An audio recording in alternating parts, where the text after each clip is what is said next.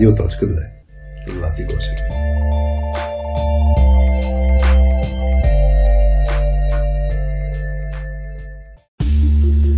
Привет на всички!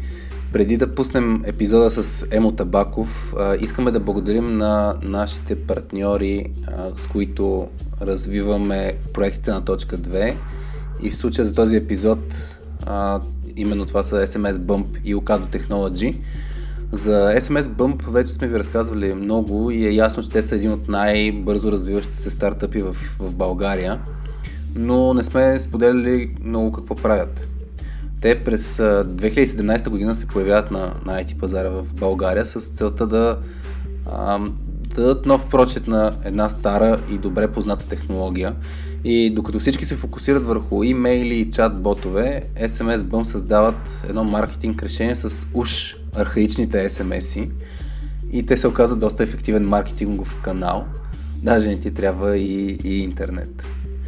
А, за Окадо предколедно, съвсем наскоро, едно от последните ни обучения за, за годината, го направихме с един от екипите на, на Окадо.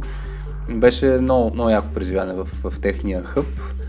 А, това, което направихме, почнахме, разбира се, с играта Празния стол и тествахме колко е силен екипа им и те, те имаха възможност да докажат дали ценностите, които, а, които ги имат на ниво компания са всъщност а, валидни. И наживо видяхме колко силна е принадлежността на, на хората към екипа си и как се опитват дружно да се справят с, с задачата, с проблема, който им дадохме.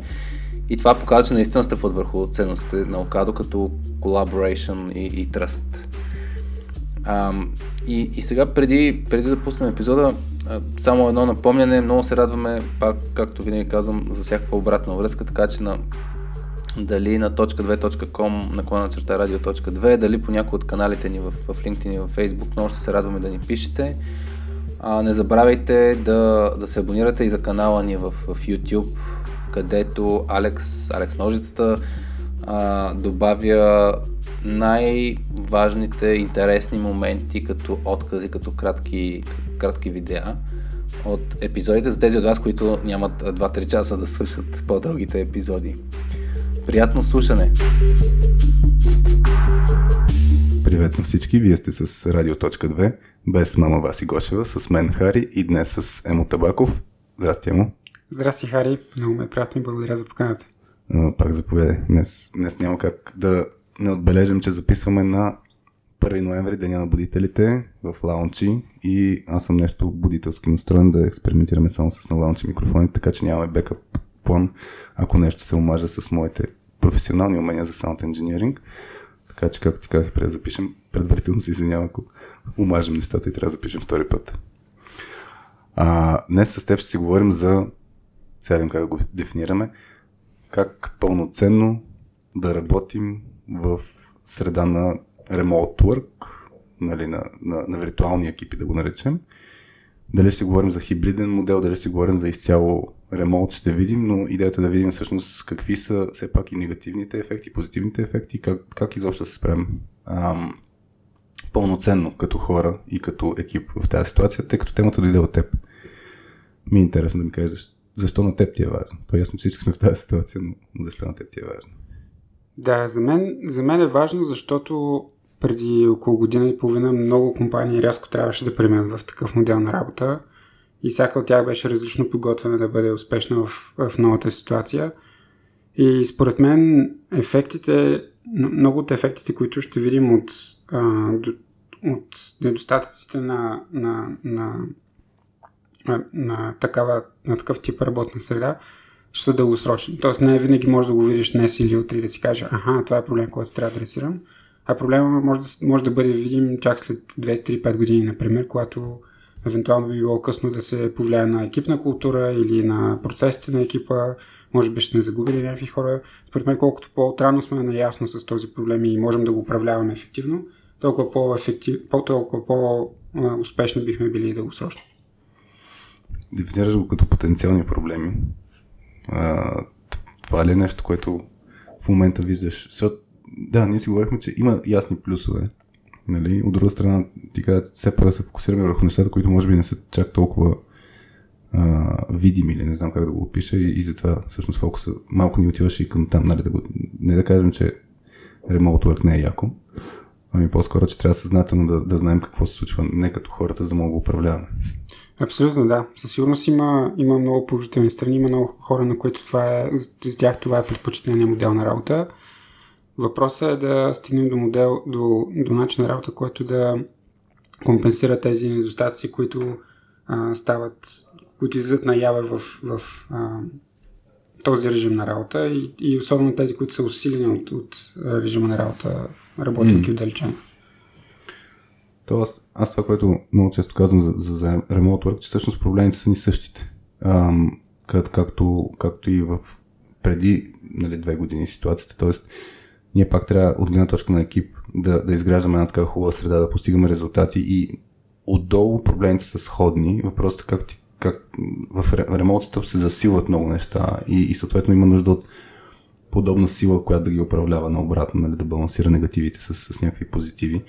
А, как, как го подхващаме? Ние си говорихме с теб, че има два основни аспекта. Едното е лично като хора, как се справяме с различните ситуации и другото нещо е екипите, как да се изградят силни, mm-hmm. откъде ти се струва по-интересно да почнем да, да, да хванем някакви неща. Може да почнем от личния момент и да видим той как на по-високо ниво после се проявява в екипната работа. Добре. Кажи, кое е нещо, което си видял най-много като, като ситуация лична, на... което да е едно проблем?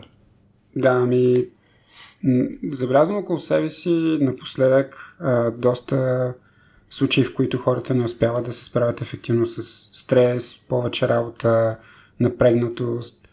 И, и, и забелязвам, че когато сме в отдалечена среда, когато не се виждаме, не сме в офиса, много по-трудно е колегите ти това да го забележат и да ти помогнат проактивно. Т.е. те да, те да кажат, аха, ели си кой човек в момента а, преживява някаква трудност, да отида да видя какво се случва, да видя дали мога да съм от помощ. Понякога мога да, да взема някои от неговите задачи, понякога мога просто да го изслушам. А, това е много по-трудно да го, да го детекнеш в, в средата, в която се чуваме само по Zoom, чуваме само по работа. Евентуално имаме едно сутрешно а, един дейли стендъп, който 15 минути всеки си казва набързо. А, но много по-трудно е да забележиш тези по-недиректни симптоми и признаци в поведението на човек. Mm-hmm. То, наистина, тук това, което се случва в момента при много екипи, че срещите са само за работа. И, и, и когато се среща само за работа, се получава този, тази липса на, на да разбереш как е човек. И, не изглежда естествено, нали, примерно да правиш адхок срещи, не изглежда естествено да си споделиш кой, кой как се чувства и така нататък. Също времено, според мен, новите норми трябва да са, т.е. сега изглежда неестествено, но в бъдеще, според мен, след първо ситуацията, според мен, ще си остане хибридна. Нали, не, не мисля, че ще има мисля, ще имах компании, които са remote first, ще има uh, fully remote компании, um, но масата, според мен, се получи някакъв хибриден модел, защото тези, които искат, компаниите, които искат хората да се върнат в офисите, в крайна сметка ще имат много сериозна конкуренция. Всички останали компании, които ще позволяват да се работи от, от вкъщи и като си имам преди, че uh, Work from Home беше масово желание на, особено в IT бранша, нали, преди години, uh, няма, според мен, е, няма, няма шанс да има IT компания в бъдеще, която да, да, не, да не позволява хибриден модел. И съответно, според мен ще се появят едни нови норми. Няма да е толкова странно, например, да се прави, да кажем, emotional check-in на, mm. на ниво екип, т.е. срещи да се започне с нещо свързано с това кой как се чувства. Няма да е странно в понеделник сутрин хората си а, разказват, това вече го казвам много пъти в много, много епизоди, но а, The Weekend Report като практика, нали? т.е. Да, да си разкажеш как ти е бил уикенд. Нали, и, и, и по този начин, нали, аз примерно ако разкажа този, уикенд, все още беше хубаво времето и с, с момче ходихме и играем в футбол и в събота и в неделя и, и играхме и шах и така нататък. Тоест, той е на 6, така че шах е малко забавен като нали, процес, тъй като трябва да падам по ефективен начин. А, та, та идеята е, когато човек почва да си споделя такъв тип неща и, и той си споделя и с емоции и от една страна се свързваме чисто човешки, което е нещо, което много липсва в момента в ремонт сетъп И второто е, както ти кажеш, ти можеш да ловиш моменти, човек mm. като, като усетиш, че му е трудно. И едно от нещата, които аз си мисля, че а, сега ще го вмъкна още от сега, онзи ден а, слушах една презентация на, на, на, на Лазло Бок. Той беше VP на Google преди години. Той има една книга, която се казва Work Rules. И, и в тази книга нали, има различни практики какво да правиш, така че да изграждаш хубава среда като компания, хубави екипи и така нататък. Но сега имаше един вебинар, който беше Hybrid Work Rules. А, и едно от ам, нещата, които мисля, че там беше, като пример, може да бъркам вече, защото няколко неща гледах по темата, но това да имаме контекста на човек. Тоест, ние в момента това, което липсва най-много е да разберем кой в какъв контекст е лично, а това влияе на, на работата. И в момента, в който почнем малко повече си говорим за този контекст, а, тогава ще се получи този елемент да разбереш човека къде е в момента в личен план и да може да разбереш и в професионален план как това му влияе. Та оттам си мисля, че трябва много повече време да отделям да, да говорим не за работа. Да, абсолютно съм съгласен с това. А, той има много, много положителни страни, както ти каза. Според мен това да откриваме общите неща помежду си е много важен елемент, особено когато екипа расте и имаме нови хора. Това е основен начин да изградиш някакъв, някаква връзка с, с, с хората, да откриеш, аха, и ти правиш това, което mm-hmm. и аз правя, ти караш сноуборд, например, или ти ходиш да бягаш. И това ни дава и теми за разговор, които могат да са много по, по естествен начин вмъкнати в работния ден, когато сме а, когато работим отдалечено. И, например, нашия екип, ние започнахме, аз започнах работа в този екип точно когато започна а, пандемията. Към този момент екипа беше около 6 човека, сега сме 12, т.е. ние сме се удвоили за година и половина. Сигурно ако си съберем времето, в което сме се виждали на живо целият екип, едва ли има повече от седмица сумарно.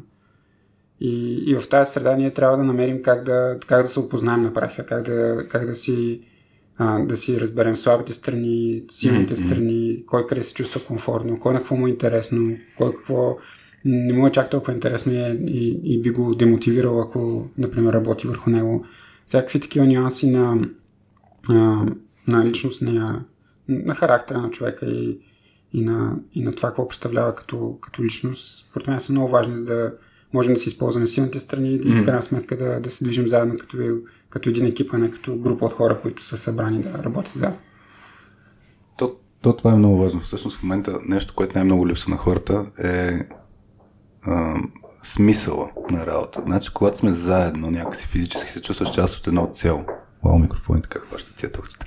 А, да, когато, когато сме заедно, много повече се усеща, нали, аз принадлежа на, на едно нещо, което има едикъв си, си цел и, и тази цел има едикъв си смисъл. В момента, когато работим отдалечено, много повече се губи точно този елемент. Нали, много от менеджерите с този мащаб най-много се притесняват за загубата точно на, на тази първо култура, чувство за принадлежност и така нататък.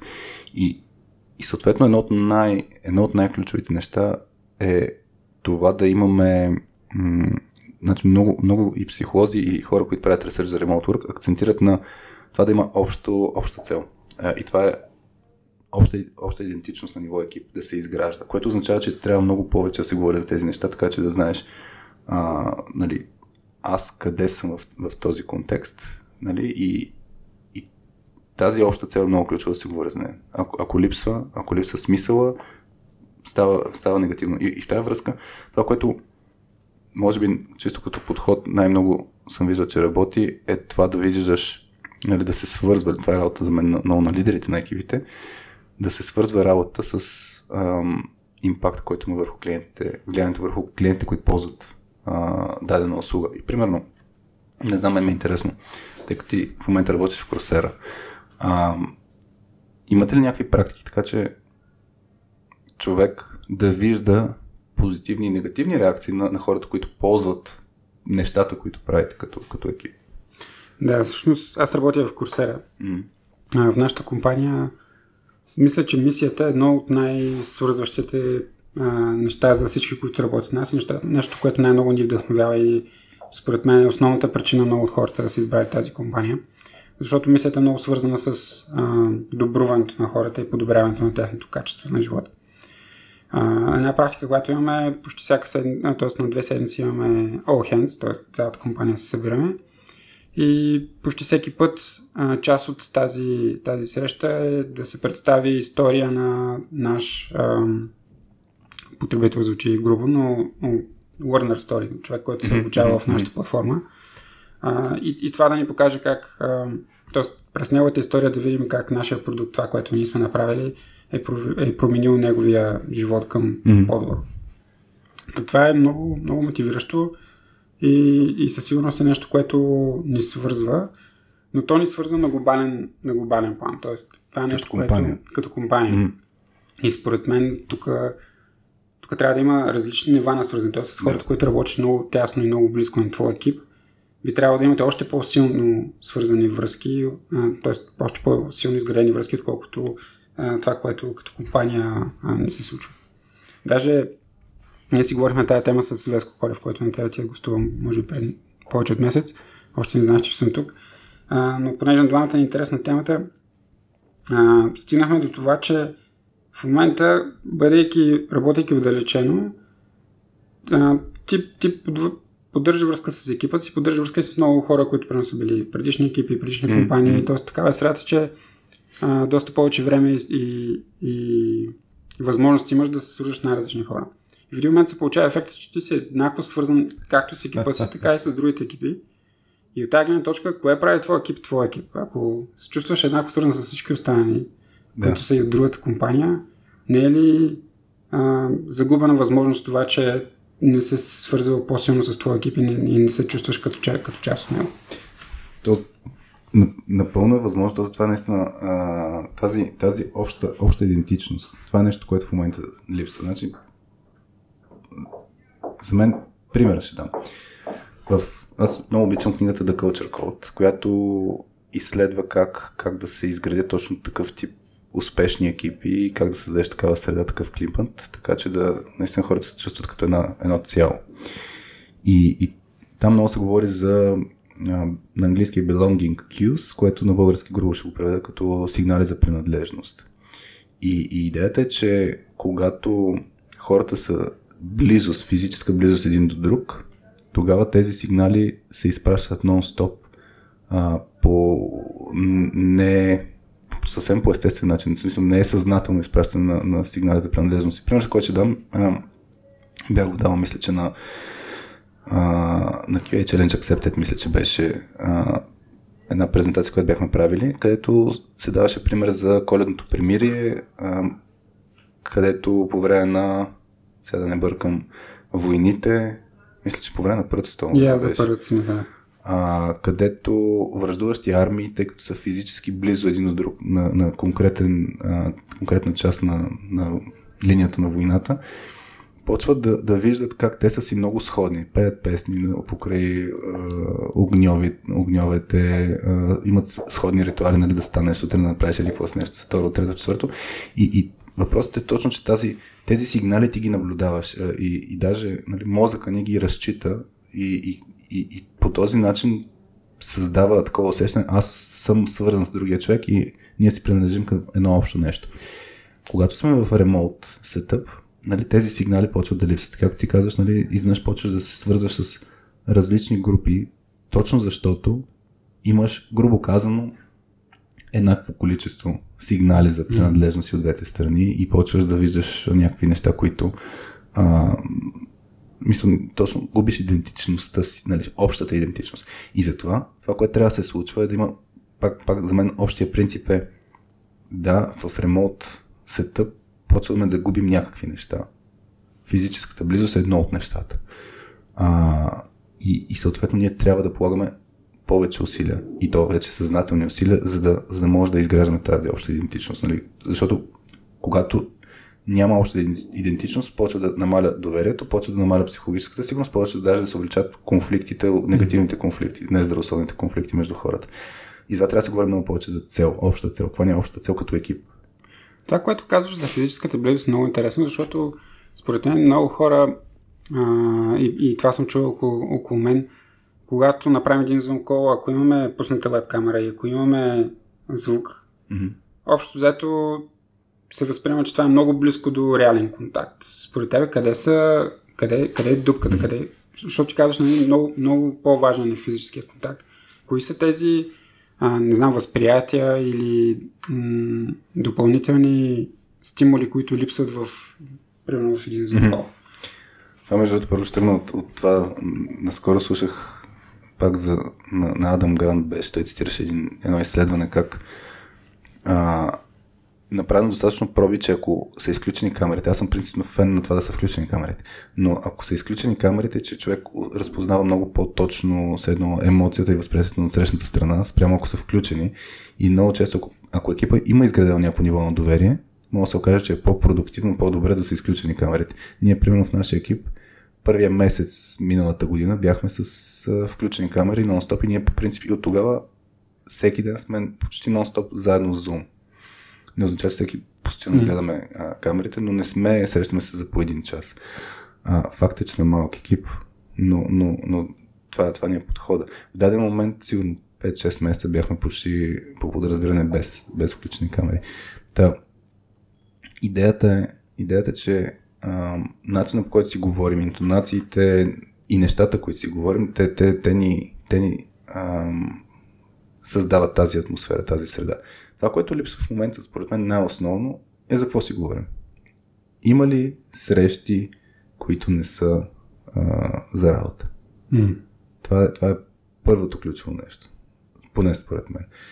Значи, от мой... ние в точката вече с над 100 екипа сме работили последните 5 години и а, ще вмъкна малко контекст. Един от това, което изградихме вече последните години на базата на различни модели за, за разглеждане на екипна динамика е, а, изградихме нашия си модел, който се казва 3, където в основата е дърво. В основата на дървото, извинява се, е доверието.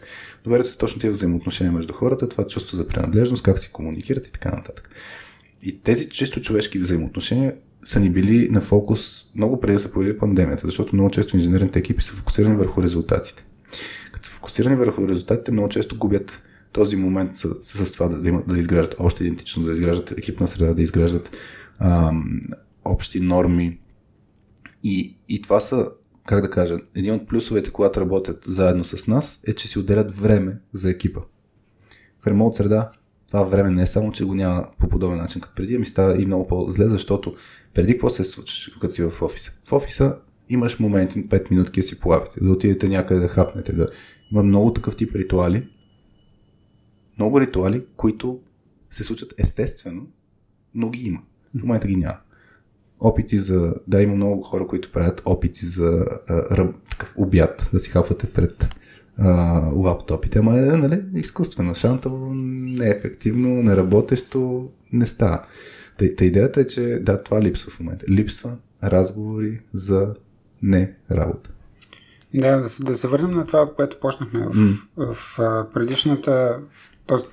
преди пандемията, средата и това, че сме в офиса, ни налага много неща, които имат положително въздействие върху това да си изграждаме взаимоотношения помежду си и да сме а, ефективни като екип, които в момента ние трябва да компенсираме съзнателно, ако искаме да, да получим същия ефект.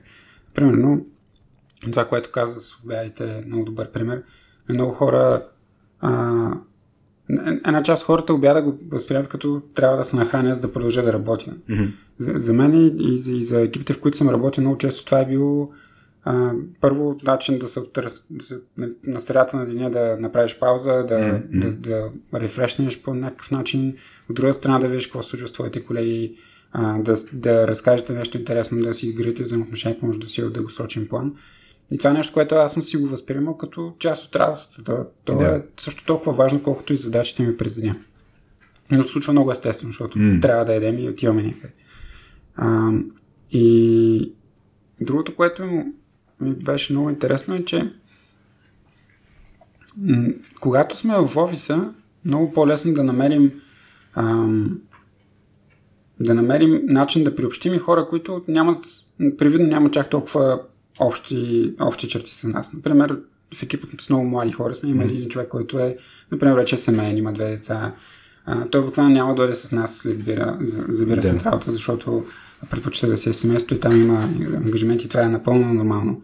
Сега вече много повече от нас са в тази, в тази, а, в, в тази среда. Но и, но и него има начин как да го, да го влечем, да намерим няк... нещо, което се пада и с неговия начин на живота, mm. с неговите а, интереси и принципи. И, и когато сме в, в офиса, това отново става по-естествено. В момента трябва да го търсим още по-активно, за да, за да може да се получи този ефект. Със сигурност. Значи за мен това, което се случва в момента, айде ако подхване малко и темата Diversity and Inclusion, а, в, в момента все повече хора сме excluded, не сме приобщени поради ремонт, ремонт сетъп. В смисъл, че пример, в, в, а, ако преди в екипни срещи, нека са си даже работни срещи, а, по-интровертните хора обикновено ще изчакват нали, да, дискусията да мине тогава, ако им се даде подиум, тогава ще се включат с коментари. В момента в ремонт среда още повече е засилено това нещо и в момента, ако имаш доминираща фигура, авторитетна фигура, която а, почва да говори и, и не се спира да говори, още по-зле ще се получи. Това пак е сигнал за непринадлежност, защото примерно сигнал за принадлежност е да дадеш на човек да си изкаже мнението. Твоето мнение е важно за екипа. Това е ти имаш нещо, което значи за екипа и, и много, много разговори, за съжаление, в момента са а, небалансирани. Да, това, това също ние го забелязахме, може би няколко месеца след като а, започнахме да работим предимно ремонт. Докато преди в, в, в, в, в среща с 10 на човека, например, ясно е, че няма как всички да говорят. Но когато представяш някаква идея или някой друг, когато говори, виждаш реакцията на тези по-интроверни хора, които не са толкова а, няма толкова склонност да си изкажеш мнението а, директно, ти можеш да видиш и разчетеш техния невербален сигнал, mm. а, езика на тялото и да им дадеш възможност. Тоест ти можеш да детекнеш проблема и след това да го адресираш много бързо. То mm. почти естествено става, като видиш реакцията на как някой ще обърне yeah. маста след малко. А, и му казваш, кажи, нали, нека да, да, да, да видим ти какво мислиш. Докато в момента, особено ако не ползваме веб-камери, Mm. А, ако сме само а, на звук и всички сме се заглушили, за да, за да можем пък все пак да, да се чуваме, тогава със сигурност хората, които са проактивни имат, и особено ако са много запалени на темата, могат двама-трима човека да управляват цялата среща, останалите 6-7 да имат много важни неща, които да кажат, но просто да нямат възможност. Е, е тук точно идват подхода с, с, с, с общото, общите правила. Как, как да провеждаме срещи, вече е много по-различен начин, отколкото как ги провеждаме на живо. Значи, за мен срещите е нещо, което е изключително ключово за всеки един екип. И всички екипи сме зле по подразбиране с, с провеждането на срещи. Ма, наистина зле, включително нашия екип не сме чак толкова добре на, нали, на моменти. И, и, и въпросът е за да се сработи това нещо, за да, за да се работи това нещо, трябва да, да се говори за това нещо и да се синхронизира. Един от начините, нещо, което най- най-работещо за мен, е даже за ремонт среда е още по-работещо, да имаш фасилитатор на среща и той е фасилитатор даже да се ротира. Нали, да, да може всеки да влиза в този контекст и целта е да, да може да се случи хубава среща, да може да се хванат моментите, да се даде подиума на всеки да, и по подразбиране не да е говорим един през друг. Наскоро работихме с един екип, което за първ път ми се случи в рамките на 2 часа да, да имаш паралелни разговори в, в онлайн сетъп. Нали? На, на живо, като е паралелни разговори, хората се формират на групички и, и ги провеждат тия паралелни разговори. И е ясно, че информацията липсва. Но, но онлайн става една какафония и е много уморително. Да, да за мен е това нещо, което трябва да се действа много по-съзнателно, че ам, трябва много по-ясно да, за всяка една среща да, да е ясно кой трябва да говори и хората да се чуват. И, и в момента, в който се дава подиум на хората да говорят, а, те стават много по-ангажирани с самите дискусии и а, съответно този начин наистина се, се, се чувстват по, по-свързани с другите. Та, едното нещо е начин, в който говорим, другото нещо е пак контекста. Много често липсва на контекст. Значи, а, това да знаеш дали човека има малко бебе в момента в съседната стая, mm. а, нали, имаше някакъв пример, че ние всички сме като онзи BBC, а, човек по BBC интервю, дето му се вмъкна детето, в, в, докато говори и го измъкваха детето. Та, та, та си, много хора си има някакъв контекст, който обаче не го, не го знаем. А, много хора се притесняват да го споделят този контекст. Всеки има различни граници за, за лично пространство, но това в момента е нещо много ключово. Mm-hmm. Това е нещо, което трябва да се, трябва да се, да, да се работи. Така че този контекст е хубаво да се изгражда постепенно и затова трябва да има възможност да се, да се говори за това нещо. Примерно, мен ми е интересно, ти в какъв контекст си в момента? Ето, ние, ние не сме работили заедно. Какъв е твой контекст? Къде работиш? Дори какво ти е работното място? Къде Да, аз обикновено работя от а, къщи, може би 4-5 дена.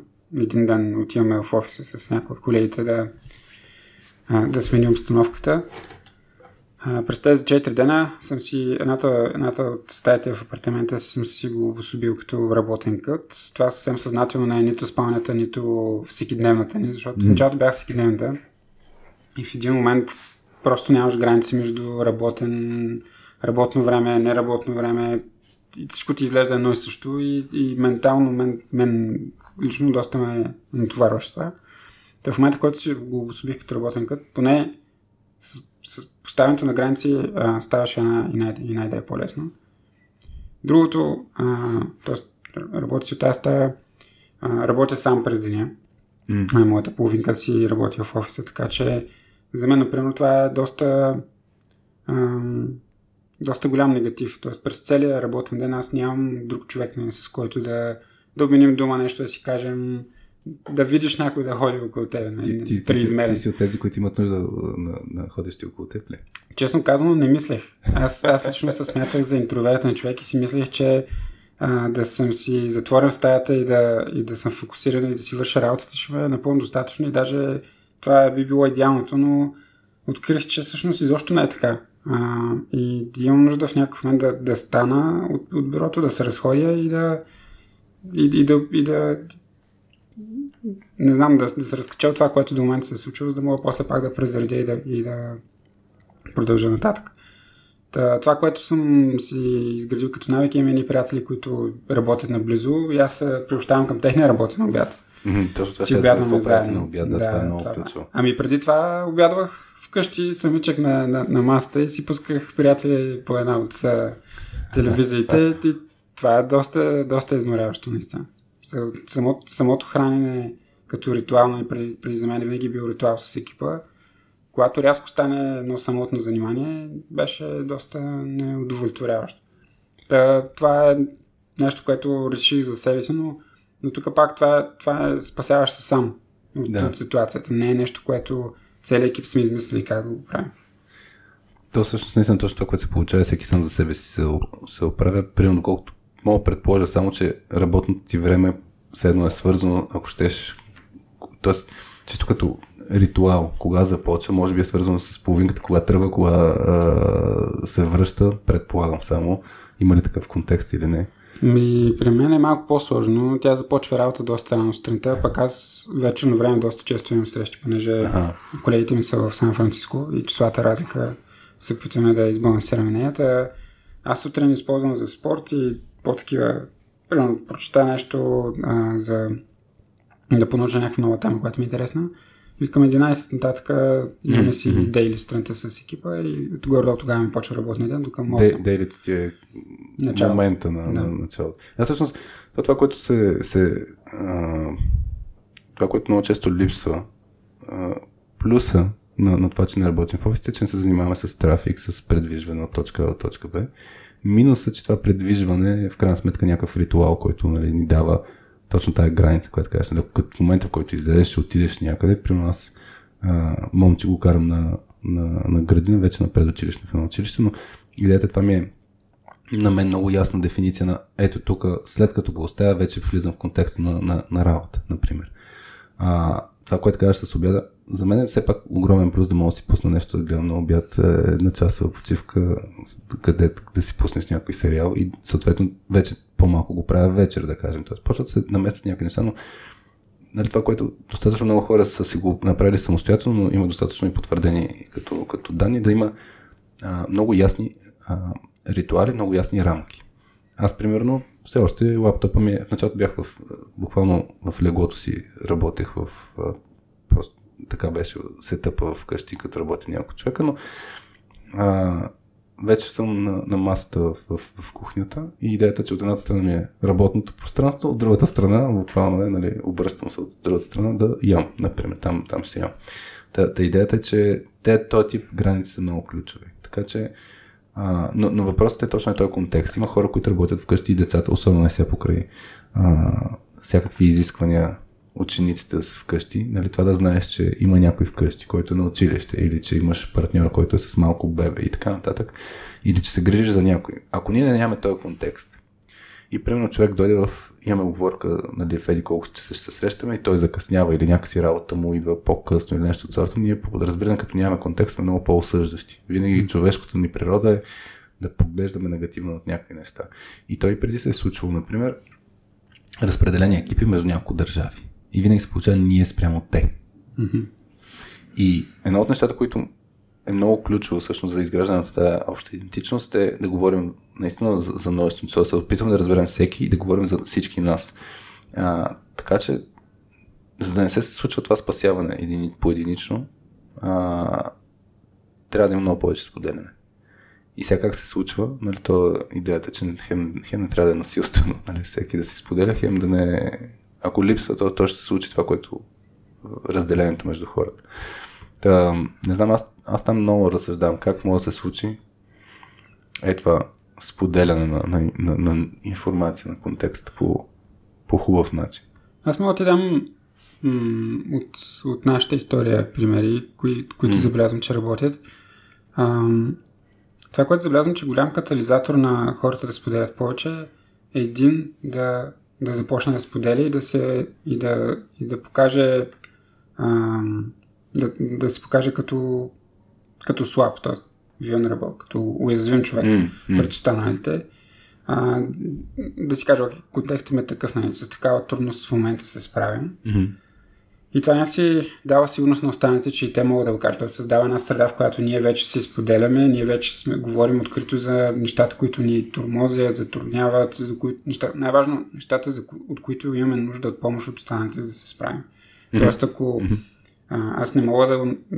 Съвсем тривиален пример. Ако не мога да идвам за някаква редовна среща, която е в час, който примерно трябва да вземем детето или нещо друго, ние като екип това трябва да го решим, защото аз няма как сам да хем да съм на среща, хем да свърша другото нещо. И много често хората трябва да поискат помощ от, от екипа си, за да решат даден проблем, който може да е много тривиален. Като това, окей, ще преместим, че са на среща, така че не тебе ти удобно.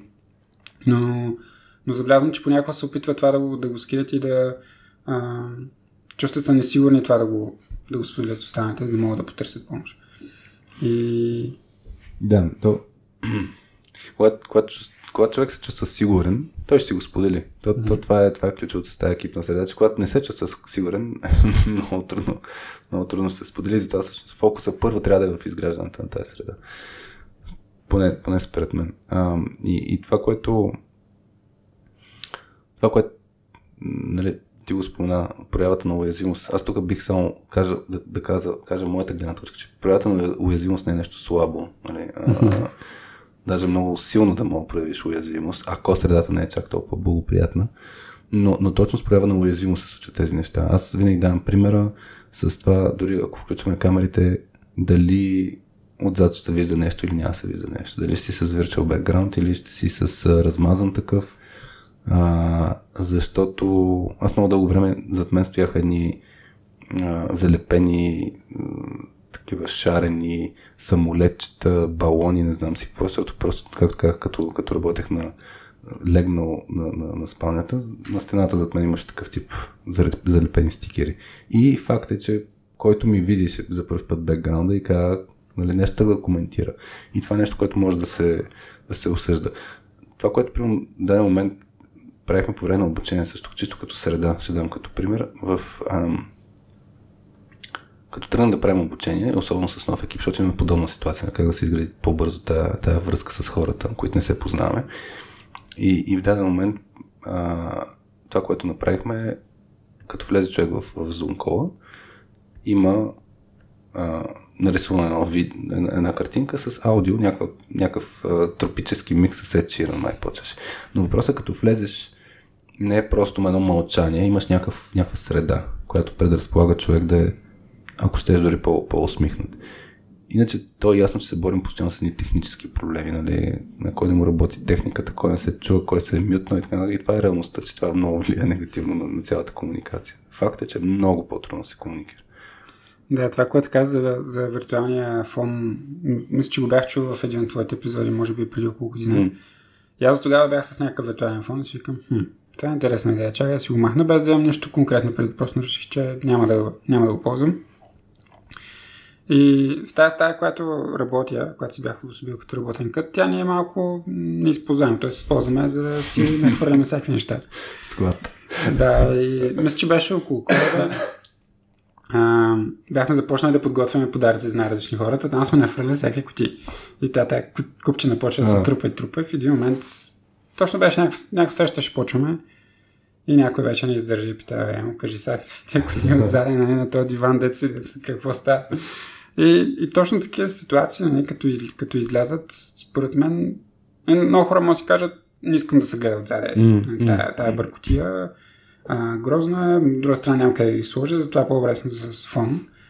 Но пък за мен беше много приятен експеримент, защото а, стана един разговор, аз разказах нали, какви подаръци сме взели, други mm. хора взеха, а, чакай аз да, да, да, да питам нали, за съвет за подарък и така нататък. И ето нали, как един съвсем непринуден разговор се случва, просто защото сме си скрили фона и защото сме окей okay, да сме малко по-уязвими пред останалите и да покажем на ако, ако да си разхвърля на слаба черта, да покажем на слаба черта. То, то идеята е нали, как да показваме себе си. То това е малко mm. по... И, и това е нещо, което нали, от една страна в работен контекст е много по-лесно да си сложим някакви работни маски. Говоря за физически, ако сме заедно, защото точно няма, няма да ни видят дома, няма да ни видят а, а, влизащата половинка, която ти носи фреш, примерно, или нещо от сорта. Нали, има много неща, които а, създават някакво такова а, притеснение в хората да се покажат. Имаше един пример, който слушах наскоро, не съм го видял на живо, но а, една ш, ш, лидерка на, на екип влиза в там call и а, лицето е като картоф. И някаква сериозна среща, ама изглежда като картоф. И тя не знае как си го изключи, защото за някаква друга среща си била опитала да инсталира някакъв плагин, обаче нещо се било омазал, но явно не се е било омазал mm-hmm. и за следващия среща нали, изглежда като картоф. И нали, после станала известно като шефа картоф. Та, та идеята, но, но най-такъв тип неща, нали, а, където по, по-разчупено, по-различно, това, това влияе наистина на, на, на средата. Та, ам, тук, тук за мен, аз, аз, аз все още не съм, мислил съм много, много по въпроса, как, как наистина да се, да се споделя, а, как, как да се получи така средата, че хората да могат да говорят по тези теми. И, и примерно, едно от нещата, които си мисля, че беше също много успешен подход в, в хората, някъде май го споменах, споменахме, но някои от епизодите, но идеята е да имаш една стая, в която да можеш да си влезеш и така. Просто да. А, даже много често е било постоянно отворена една стая, където който иска се джойнва и може да си говорите за всичко. Или може дори да не си говорите, но присъствате заедно. Ние като ход, наистина като екип, не сме имали как да кажа, много по-рядко сме били самостоятелно да работим, но по-често сме били в, в контекста на заедно да обсъждаме някакви неща, но това не е, това не е подхода, нали, още от, от както сме създадени точката, ние при офис не сме имали. И няма и да имаме най-вероятно. А, винаги сме работили в контекста на някакви прямо кафенета и така нататък. А, и, и идеята е, че всички сме заедно. И като работим самостоятелно, пак сме заедно, просто си мълчим. Да, е това нещо, което също много често липсва. И, и, и въпросът е как, как да се направи. И тук не знам. А, това е някакви експерименти вие правили ли сте в тази посока? Това се чудя за, за това как да може да сте заедно не за дейлито. Просто, просто да сте заедно. Да, ами имаме най-различни експерименти. Всички са били с различна успеваемост. А, това, което може би най-дълго изкара е, бяхме си направили една, една регулярна среща, мисля, че два след обяд, която наричаме виртуална кафе, в която за половин час знаеш, че е прозорец, в който хората ще са, ще са там, за да, да си говорят на някаква произволна тема или, или просто си спият кафето заедно. Mm-hmm. И това работеше доста. Мисля, че няколко месеца работи. В началото има много ентусиазъм. Хората, за, хората го, го оценят. А, според мен в някакъв момент ежедневните задачи започват да, да взимат превес и, и това а, и тази активност започва да се усеща като по-малко важна или като аз ако изпусна днес, mm. Не знаеш ситуалите, ако първи път като изпуснеш, след това всеки път, всеки път, който слушаш, не се струва чак толкова голям проблем. Yeah. А, това започва малко по малко да губи енергия и тук тук според мен вероятно няма да има нещо, което ще е дългосрочно, винаги ще правим по един същ начин, защото в крайна сметка то се, то се изхабява и, и, и губи енергията. Въпросът е постоянно да сме в режим, в който да търсим друг компенсаторен механизъм, който да ни дава тази, а, това, което ни липсва.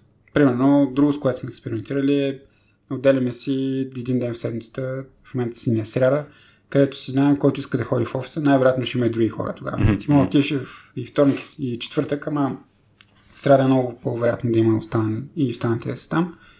И това също доста, доста прилично работи. И е, според за мен е добър а, компромисен вариант като, като старт за а, това да, да мога да колаборирам с хората, с които, които работя. Тук да, аз мисля, че е много ключово всъщност кога е смислено да се събираме на живо заедно, кога не е смислено. Защото в момента масово, ако се питат хората, искаш ли ходиш в офиса, а, огромен процент от хората ще кажат не. Вкъщи си ми е супер. Имам задължение, по-лесно ми се случва по този начин, нали, повече време имам все едно и така. В смисъл много причини, когато къде човек да, е, да си е а, вкъщи също време, но има много проучвания как виртуалните екипи се справят по-зле с креативна работа, когато трябва заедно да решат някакъв проблем. И даже едно от нещата, които много интересно като, като информация, а, че броя на пътите, в които се обсъжда даден проблем, който трябва да се реши от екип, е много по-малко, когато е в виртуална среда. Тоест в, в а, наживо просто се случва да се говори mm. за този проблем. Някой се сеща нещо, се обсъжда и, и е, е това точно тези адхок, нали, непринудени разговори, които се събуждат. Е, това е нещо, което много често липсва в, в контекста на, на работа в ремонтата. Но за, за мен за това много компании влизат в режима на, на хибриден режим, където екипът си остава да го прецени, всеки екип да си прецени как ще го прави, но продуктивната работа е супер, ако човек си е вкъщи. Наистина на спокойствие, да не се занимава, нали, болката на много, на много хора в инженерните екипи е оф, пак още една среща. Нали, сега в ремонт стъп една идея по, по-добре, че могат да се изолират от тези седно безмислени срещи. Обаче, когато има нужда от креативна работа, е тогава много смислено човек да се събере. И, и това мисля, че много екипи го осъзнаха и, и почват да го правят. Ние също, нашия екип, а, като знаем, че трябва да правим нещо по-креативно, а, се събираме. Физически се събираме. Другото нещо, което обаче мога да правим в ремонт стъп, което също е достатъчно окей, okay, което пак не толкова много екипи го правят, е да имат инструментариума. Минуса в момента, че не много екипи използват инструменти за визуализация, за, за колаборация. Да, някаква бяла дъска, която позволява всеки да пише едновременно и да, да, да имате фокус и да гледате едно и също нещо. Аз се очудвам, ние примерно в, а, като почнем да работим с екипи а, виртуално, играем играта Празния стол в Майнкрафт. И това, което а, се случва, както се случва и, на, например, на живо, екипите не се сещат, че могат, освен да говорят, да използват някакви форми на визуализация. Но това е много по-голям проблем в, в, uh, виртуален стъп, защото на живо нали, хората поне посочват някакви неща, нали, използват пак тялото си. Обаче в виртуален стъп, ако нямаш някаква форма на визуализация, това става много трудно за креативни проблеми. Така че за мен това е нещо, което трябва да се има преди. Креативни проблеми, ако има възможност да си наживо, по-добре. Ако не може да си наживо, измисли някакви форми на, на, на инструментариум, който да визуализира нещата, които правите заедно. Да, ние, ние това, което открихме, че този инструментариум всъщност решава и другия проблем с това, че а, даден част от хората не са толкова активни и може да ни им се чуе мнението. Вместо да се опитаме в един разговор да всеки да го питаме и да се опитаме да сбалансираме, всеки да има точно 3 минути, в които да говори. А, открихме, че е много по-ефективно да направим една бяла дъска с sticky notes на виртуална им предвид, mm-hmm. в която да кажем, окей хора, искаме тук да, да си сложите мнението на ери си коя тема. Mm-hmm. И тогава всеки се чувства много по, по-окей нали, да надраска няколко думи. Дори те да са в подкрепа на общото мнение, mm-hmm. да, знаеш, че, да знаеш, че това е мнението на човека, пак е много важно. Първо, той се чува чут и се чувства като част от решението. Второ, ти знаеш, че имаш още едно плюс едно в, в екипа за това, което обсъждате. Или пък, съответно, имаш някакво по-особено мнение, което може да изрази някакво а, притеснение, което да трябва да се адресира. Та, абсолютно да, такъв тип инструменти са много полезни. Аз, аз лично ги ползвам много, а, почти, ежедневно в моята работа. Вие какво ползвате като инструмент? Майро, Миро, mm, не знам точно. Да, ние, ние ползваме Миро. Споменавам просто да може, ако някой не използва mm. такива инструменти, просто да, да, да види или на, или на Миро, или на Миро, достатъчно добри са. вече почват нали, и MS Teams, Zoom, тем подобни да имат някакви варианти на, на, на whiteboarding. Въпросът е според мен по някои от тези, които споменахме, са по-отчитави, защото позволяват много повече колаборация. Но, но това за мен е, в момента факт е, че инструментариума наваксва. Mm-hmm. Нали? И, и най-вероятно в бъдеще а, креативните проблеми ще могат да се бъдат малко по-лесно в, в, в а, виртуален сетъп. В момента не, не е чак толкова лесно, а, точно защото, както говорихме, липсват някакви неща, свързани с комуникация и колаборация. А, тук се зачудих за малко бих скочил по, по линията на, на, на комуникация, защото асинхронно спрямо синхронна комуникация. Има, има достатъчно примери, нали, а, кой беше споменал, а, чакай да се видя в записките покрай твоя пост. А, Димитър Топузов, мисля, че беше yeah. пратил, а, беше споделил линка на, на GitLab за как може да, се, да си по-ефективен в ремоут, all remote сетъп хубава българска дума, фраза remote setup. Значи, да, среда на, на изцяло далечена работа. А, и, и там се говори точно за асинхронна спрямо синхронна работа. Веси Ташева, която с която си говорихме за Diversity and Inclusion, тя също фокусираше накрая вече към разговора си говорихме за точно асинхронния начин на комуникация. Ти имаш ли някакви мисли по, по отношение на това? Как? Ами, аз това, което забелязвам е, че GitLab са компания, която те така са започнали. Тоест, това им е основния модел на работа. Те са го изграждали с години. Не се е случило след пандемията. Докато а, останалата част от компаниите се опитват тогавашния си модел на работа да го адаптират към, към ремонт и, и той е синхронност, е синхронност модел на комуникация а, не винаги сработват чак толкова успешно, колкото към тези компании, които в началото са, с, така са формирани. Например... И предните има трансформация, другите просто си да. си ме основата. Да. да. Само да вмъкна за, за тези, които не знаят асинхронен начин на комуникация, че основната идея, нали, примерно не разчиташ на хората в едно и също време да се съберат, а, дали физически, дали с а, видеоколове, ми разчитат на системи, чатове и така, и така нататък, мейли, които позволяват всеки, когато му е удобно да, да си комуникира. Да, например, ние имаме Slack а, в, в Coursera и повечето от а, разговорите, решенията се взимат в някакви канали, които са публични. А, и, и, и това, това е един от основните канали на асинхронна комуникация. А, но тук се получава, тук се получава ефекта, че ако а, дадена група хора комуникират в Slack, в тяхната часова зона, например. Mm-hmm. И има един-двама, които са в другата. А, дали, дали взимаме решението преди те изобщо да имат възможност да го кажат? Особено ако не притиска, не притиска времето има нещо, което веднага трябва да се реши, защото утре вече ще е твърде yeah, късно. Yeah.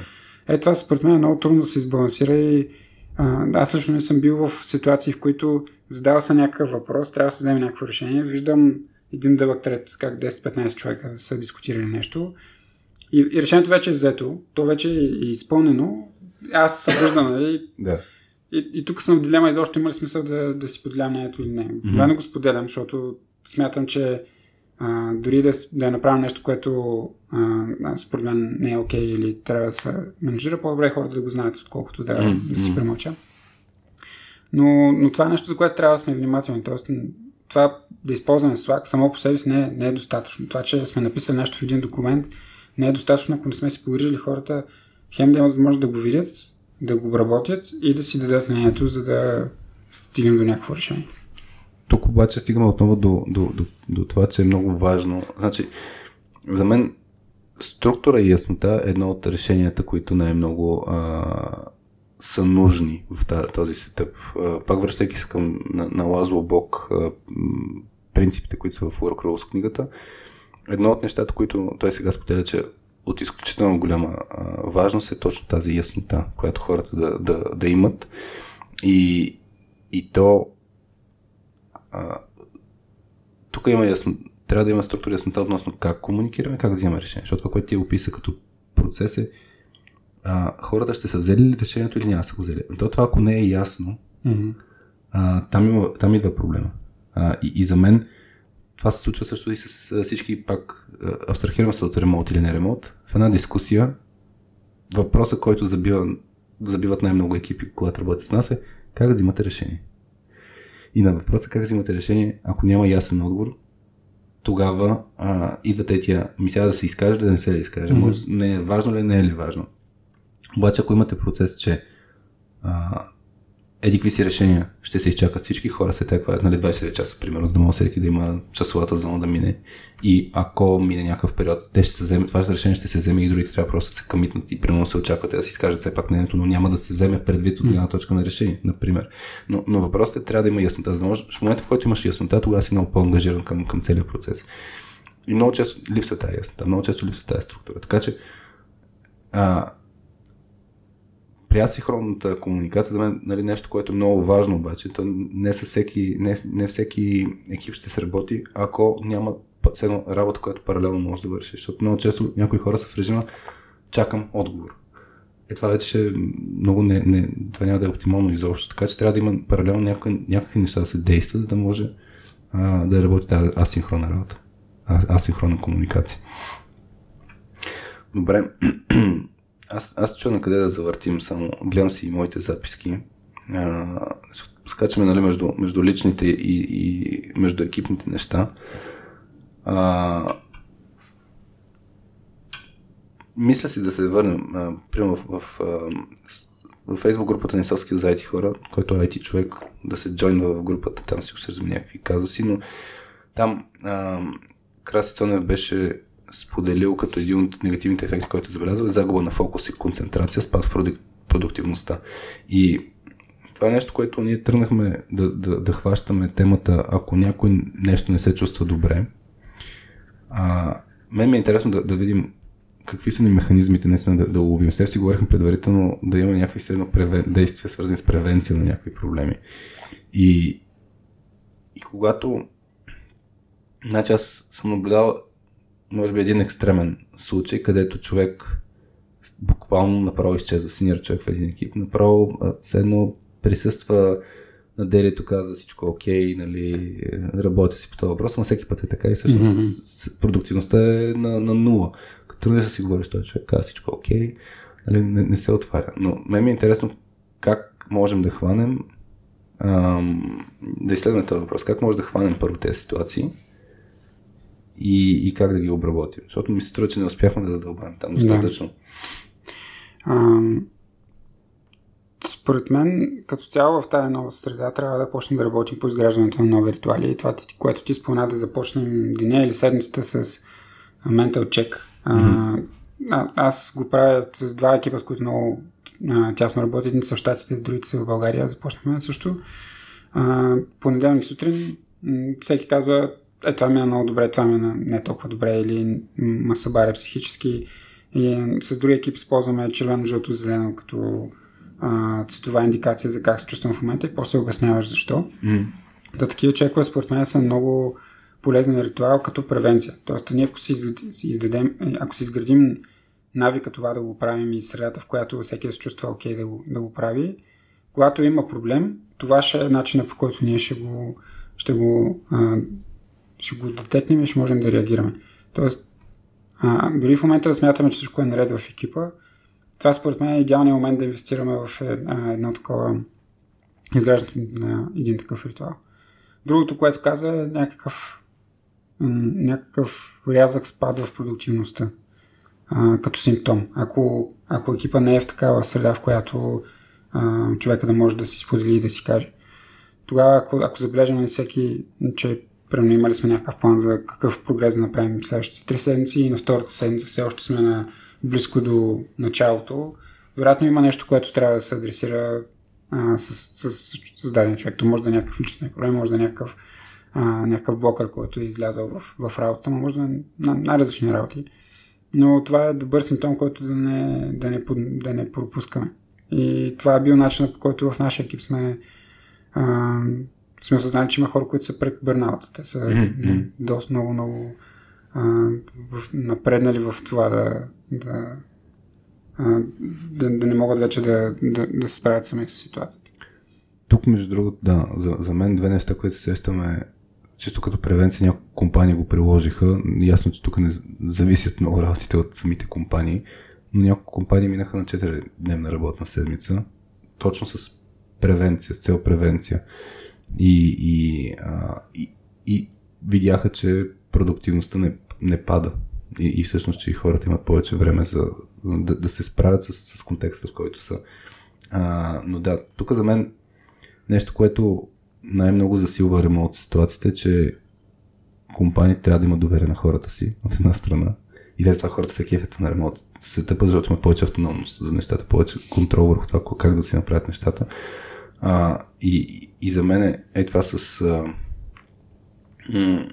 с 4-дневната работна седмица е много интересно. Не винаги, не, не винаги лесно може да се имплементира, но иначе бях видял статистика, че и тази статистика от преди 10 години, че на един екип му е нужно, че оптимално се едно, два дни и половина на седмица да си в офиса е оптималното нещо. Тоест, хибридният модел а, изглежда като, като нещо, което най-вероятно в бъдеще ще, а, ще сработи и, и мога да се окаже нали, и с всичките ресърчи около по-малка работна седмица, че, че ще е нужно, особено в такъв тип ситуация, в която сме в момента с а, потенциални локдауни, с всякакви ограничения, нали, човек да може да се справи. И, и това, това за мен е, да, много, много хора бърнаутнаха. А, и тук е важно да, да, да се хващат на време нещата и трябва да се. А, за мен one-on-one срещите са много ключово нещо и да, за мен е много ключово да се обръща внимание на това наистина човек как се чувства, защото чисто от гледна точка постигане на резултати, нали, краткосрочно може би е окей човек да работи малко повече, но дългосрочно като го изгубим за няколко месеца, трябва да се оправи. Mm. Не е много окей. И за мен това е вече ролята на лидерите. Ролята на лидерите на екипите а, да отделят много повече време за хората. Това е, това е нещо, което също смятам, че в момента много, много липса. Значи, особено в тех компании, аз, нали, по личност наблюдения, има достатъчно тех лидери, които са, нямат чак такъв голям фокус върху хората, а в момента трябва да имат двойно повече фокус. Абсолютно, да. И, и да, тук според мен това, това е едно от решенията, което трябва да се прави превентивно. Просто разговори с хората. И, и даже а, буквално е, то може да не е само на лидерите, но как си днес? Е това, това, това дори, дори този въпрос как си днес е пак изпраща сигнал за принадлежност. В смисъл, мен ме вълнува как си днес. Как си днес? И отговорът не е благодаря, добре съм, защото много често хората добре съм и продължаваме нататък. Според мен може да зададеш още един въпрос, не нали, да разбереш кое е добре, защо се чувстваш добре на нали, кога. За, за да не го приемат хората като формалност, нещо. Много, много често го приемаш като да. форма на учтивост. Mm. Нали, вместо здраве, нали, как си, добре съм, давай сега с сериозните работи. А, абсолютно съм съгласен, че това е много, много, много важна част от изграждането на. Ами, да, тук, тук, наистина, тук наистина според мен е това, това е ключът, както ти го кажеш. За мен трябва да се сложи, айде, ще го кажа по най- най-директен начин, трябва да се сложи приоритет на, на, на това, че взаимоотношението между хората и средата са изключително важни в момента. Много по-важни даже, отколкото преди. И, и, и за да не се усеща това, айде, да, айде за сериозната работа. Ами това е сериозната работа. Mm. То, то, точно това е нещо, което според мен много, много липсва, че не е сложено като приоритет. 3 часа на седмица, 5 часа на седмица, работим за екипа, само за екипа. Не ни вълнува работа. Това, нали, ако го кажа на, на някой шеф, който се вълнува от продуктивност, да, ще му настръхнат косите. Всъщност реалността е, че много от неща, заради това, че работим вкъщи, много от нещата, които преди сме правили неформално и спонтанно, в момента трябва да ги направим през Zoom с календар слот в, а, да. в нашия календар и това се възприема като среща. И ти си казваш, да. а ние сега сме вкъщи, толкова на повече срещи имаме. То, то не е среща като другите срещи, които сме да седнем да обсъдим някакъв въпрос. Просто ние трябва да блокираме някакво време и да имаме канала, по който да комуникираме в този времеви интервал, за да, за да свършим нещо, което преди не, не, не, не е нужно да имаш Zoom Links да го направиш и не е било нужно да се разберем за даден час, защото ще си в офиса, аз ще отида на бюрото ти и ще, и ще го свършим съвсем инцидентно. Аз, аз тук си мисля, да, че примерно, когато говорим за среща в офиса, нали, те така в сряда много по-често се срещате.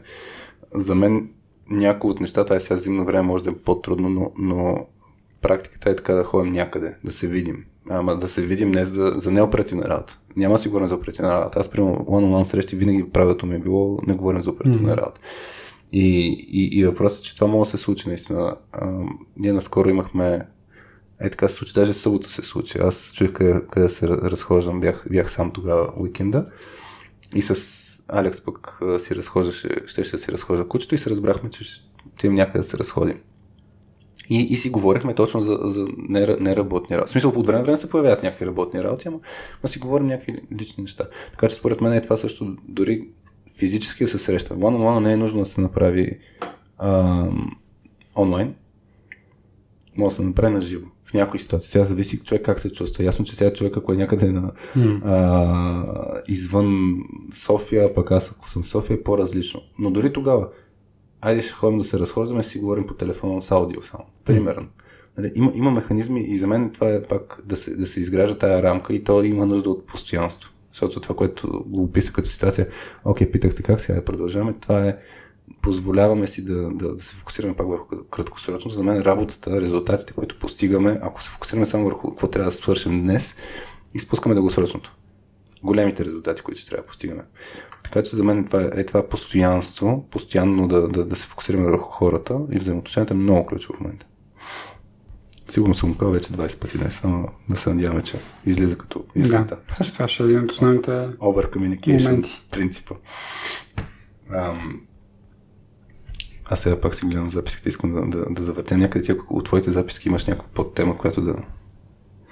А, аз имам някакви неща покрай изграждането на връзки между хората и неща, които могат да помогнат в нашата среда. Това, което започна миналата година в нашия екип като съвсем спонтанен, спонтанен ритуал е да си направим а, някакво поздравление за рожден ден, но не стандартните картички, от които ни беше омръзнало, или просто да купим mm.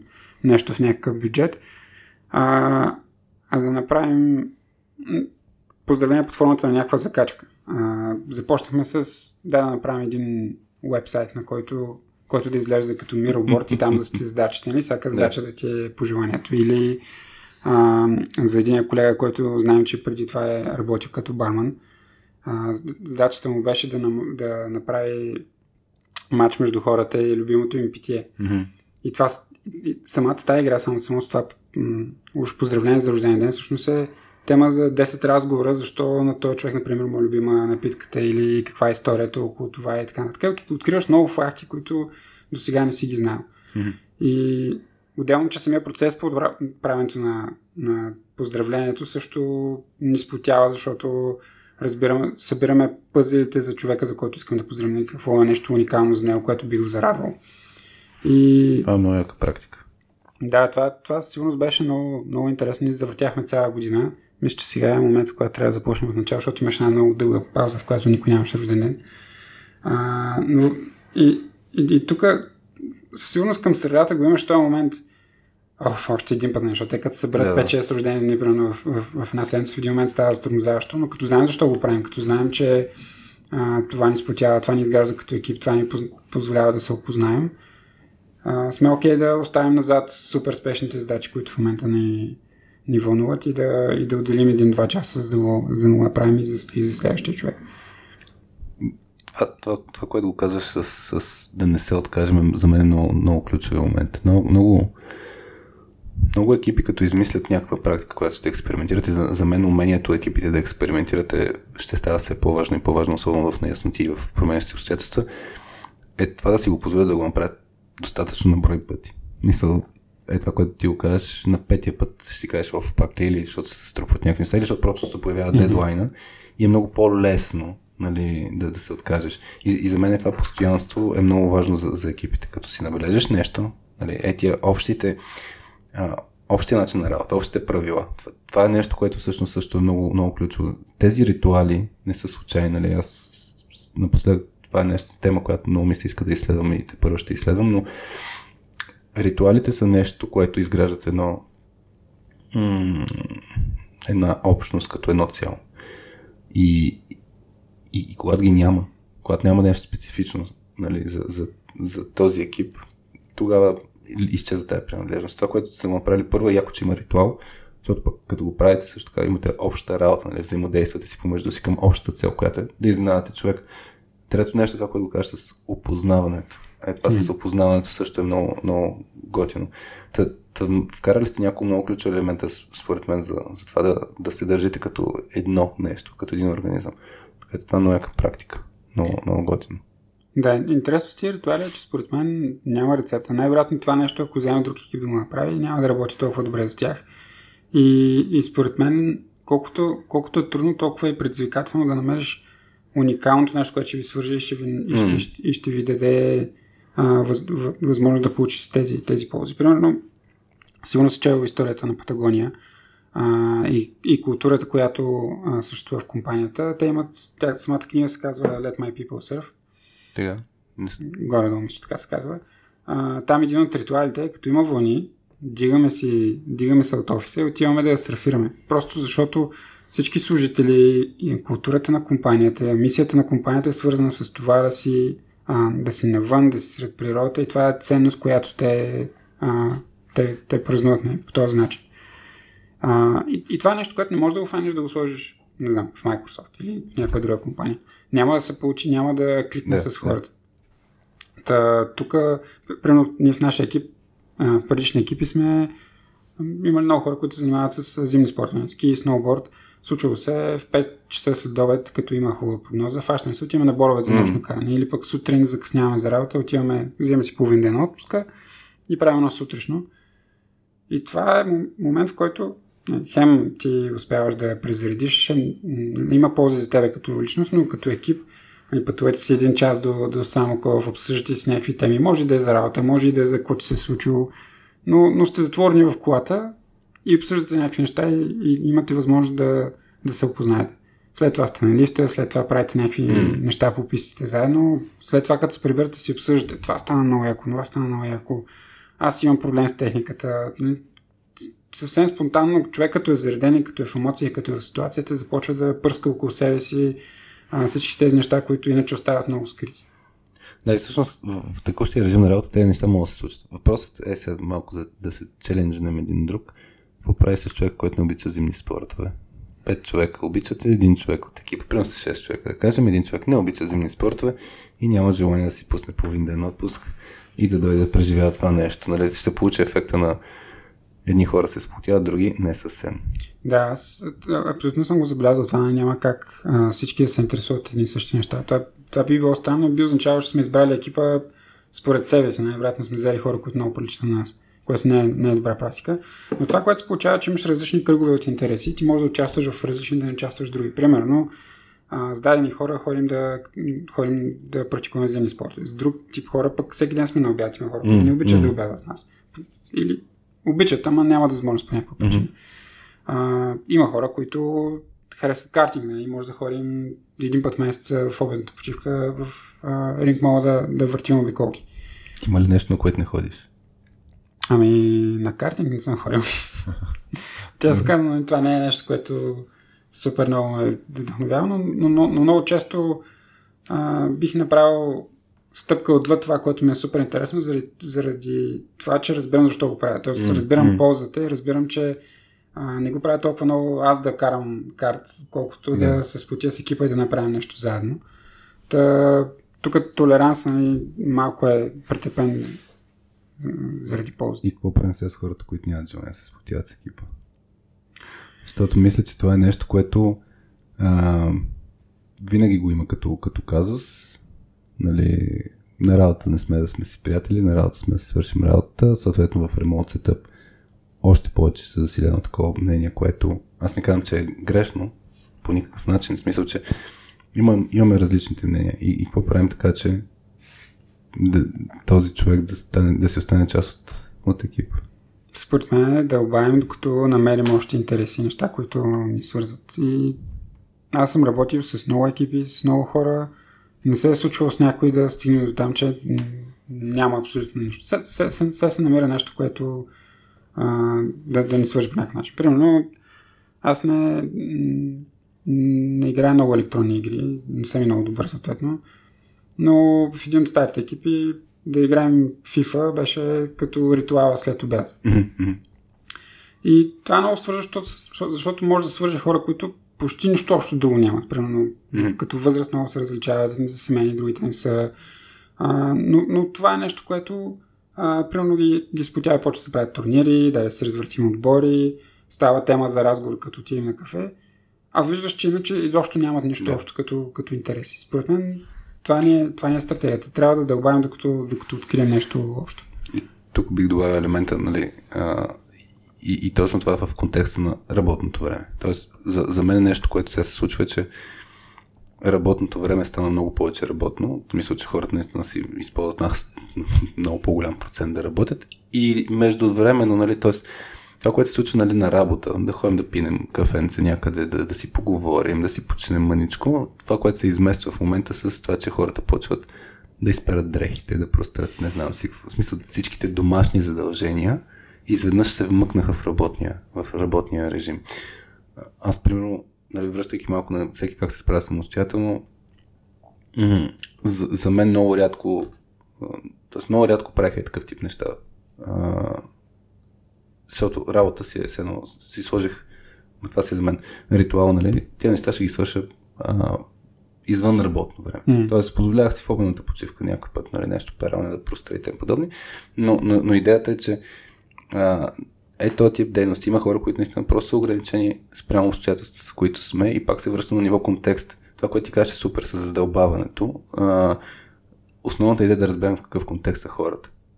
Да, да разберем интереси, да разберем ограничения. Може да се окаже, че да, следващите 5 месеца този човек няма да е активен поради някакви обстоятелства и единствен вариант е наистина да се вмъкне половин час в някакво работно в работен контекст, работното време, тогава да прави нещо, което да, да се откъсне от работния процес. Но трябва, трябва да разберем, трябва да разберем кой, кой къде е. И, и тук вече наистина на, на работа да се приоритизира, на, на фокуса да се приоритизира и от екипа, и от лидерите. И сега тук момента на наистина мен ми е много интересно, като има лидери, които не го, не го приоритизират това нещо, пък екипа има нужда от това. Това е, това е опасната ситуация, според мен. Ами, според, според мен такива лидери в един момент започнат да губят хората си. Mm. И зависимост от това колко са смарт и могат да оценят ситуацията, ще го дадат на такива фактори или ще си мислят, че те хората са. Вселената е срещу тях. Да. Но, но това на мен ми се струва като много сериозен фактор а, хората да потърсят друг екип, т.е. липсата на, на, на връзка между си. Всъщност, нещо, което съм записал, не знам ти дали си го заблязал, още преди пандемията, а, като съм си говорил с хора около мен, ако, ако има човек, който казва не ми харесва работата по една или друга причина, mm-hmm. а, било то екип, било а, предмет на работа или, или заплащане или нещо друго, ако ги питаш, добре, защо седиш все още, сигурно над 90% от а, отговорите, които съм получавал е било ами екипа са страхотни, ние сме, mm-hmm. ние сме много як колектив. Yeah което според мен е лоша причина да останеш в екипа, но показва, че е много силен свързващ фактор и, и може би е последното нещо, което би държало един екип, да. а, един екип заедно, което в момента може би го няма в много, много от екипите, особено те, които са сформирани последната година и половина. Това, това със сигурност го имам като, като наблюдение. С, оставам заради хората. Нали? В момента много ми пука за хората и в даден момент нали, човек и това не му стига като, като а, ограничения. Но ти като го каза, аз просто веднага ми възникна един подход, който, който може лидерите също да правят е от гледна точка на job crafting, като, като процес, а, че много често хората се чувстват като брънка от една машина и че нямат едно свободата как да действат.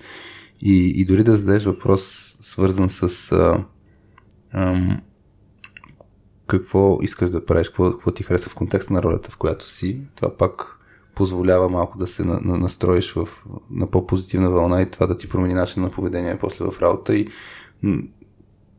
и, и това пак е как да кажа, днес, днес много, много ми идва да го акцентирам това, но пак изпраща такива сигнали, че мен ме вълнува, нали ти къде искаш да отидеш, как, как да се развиваш. И това е нещо, което пак може да се случва на тия one-on-one срещи.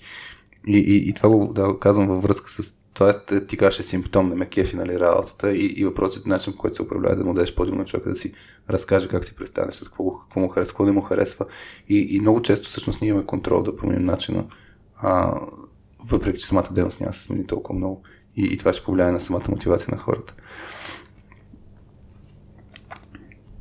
Ам... Гледам, има един въпрос от, от Краси Цонев, който е инвестират ли компаниите в подготвяне на, на ремонт среда за служителите си? Не само финансово, ми като време, усилия да променят и да наложат правилните процеси. Нали го засегна това като тема за това, че примерно GitLab, те са си по подразбиране ремонт first и са се подготвили. И ми е много интересно всъщност в момента какво правят компаниите или какво трябва да правят компаниите. А, така че да подпомогнат всъщност хората си в, в ремонт а, среда. Мисля, че първата стъпка и то е някакси най-очевидната, да си набавим нужните тулове за това да работим ремонт. Примерно да имаме миробордове, Zoom акаунтите да поддържат достатъчно на брой хора, така че а, да се случват всички срещи, които е необходимо, а, да имаме а, инструментите за колаборация, като да повечето хора, точно повечето компании преди ги имаха, но в момента да, да колаборираме в Google Docs и в, и в Spreadsheets е много по-важно или в Microsoft еквивалент, много по-важно, отколкото преди е било, просто защото това става основна среда на, на работа mm-hmm. и на примерно взимане на решения или на, а, или на брейнсторминг. Та, това според мен повечето компании може би вече са от тази стъпка, т.е. намерили са инструментариума, който, който им е нужен. Може би има някакви нови инструменти, които навлизат и все още се създава нужда за тях, но а, това сякаш беше първото нещо, върху което, върху което всички се фокусираха. Според мен по-назаден план оставяйте първо трябва да откриваме как да напипаме, ако, ако, ако посоката не е remote first, пък и дори да е remote first, как успяваме да се, да се съберем на едно място, когато има нужда, да адресираме този креативен процес, mm-hmm. а, когато трябва да се случи и да си изградим връзки помежду си. А, защото това, това изглежда като, като все още като липсващо звено. Примерно на мен ми се наложи да направим една седмица фокусирана върху продуктова стратегия. Тоест, зарязваме mm-hmm. всичко друго, което правим. А, това ми е част от работа, аз съм продукт менеджер. На, на някакъв интервал време искам да се съберем с екипа и да мислим за 2-3 години напред какви, какви са ни плановете за продукта, върху който работим. И това за мен, аз до сега винаги съм го правил в... А, събираме се физически някъде една седмица.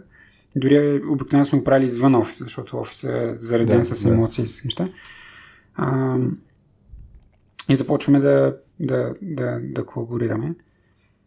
Тая година го направихме ремонт и беше доста, доста трудно изживяно, особено за мен.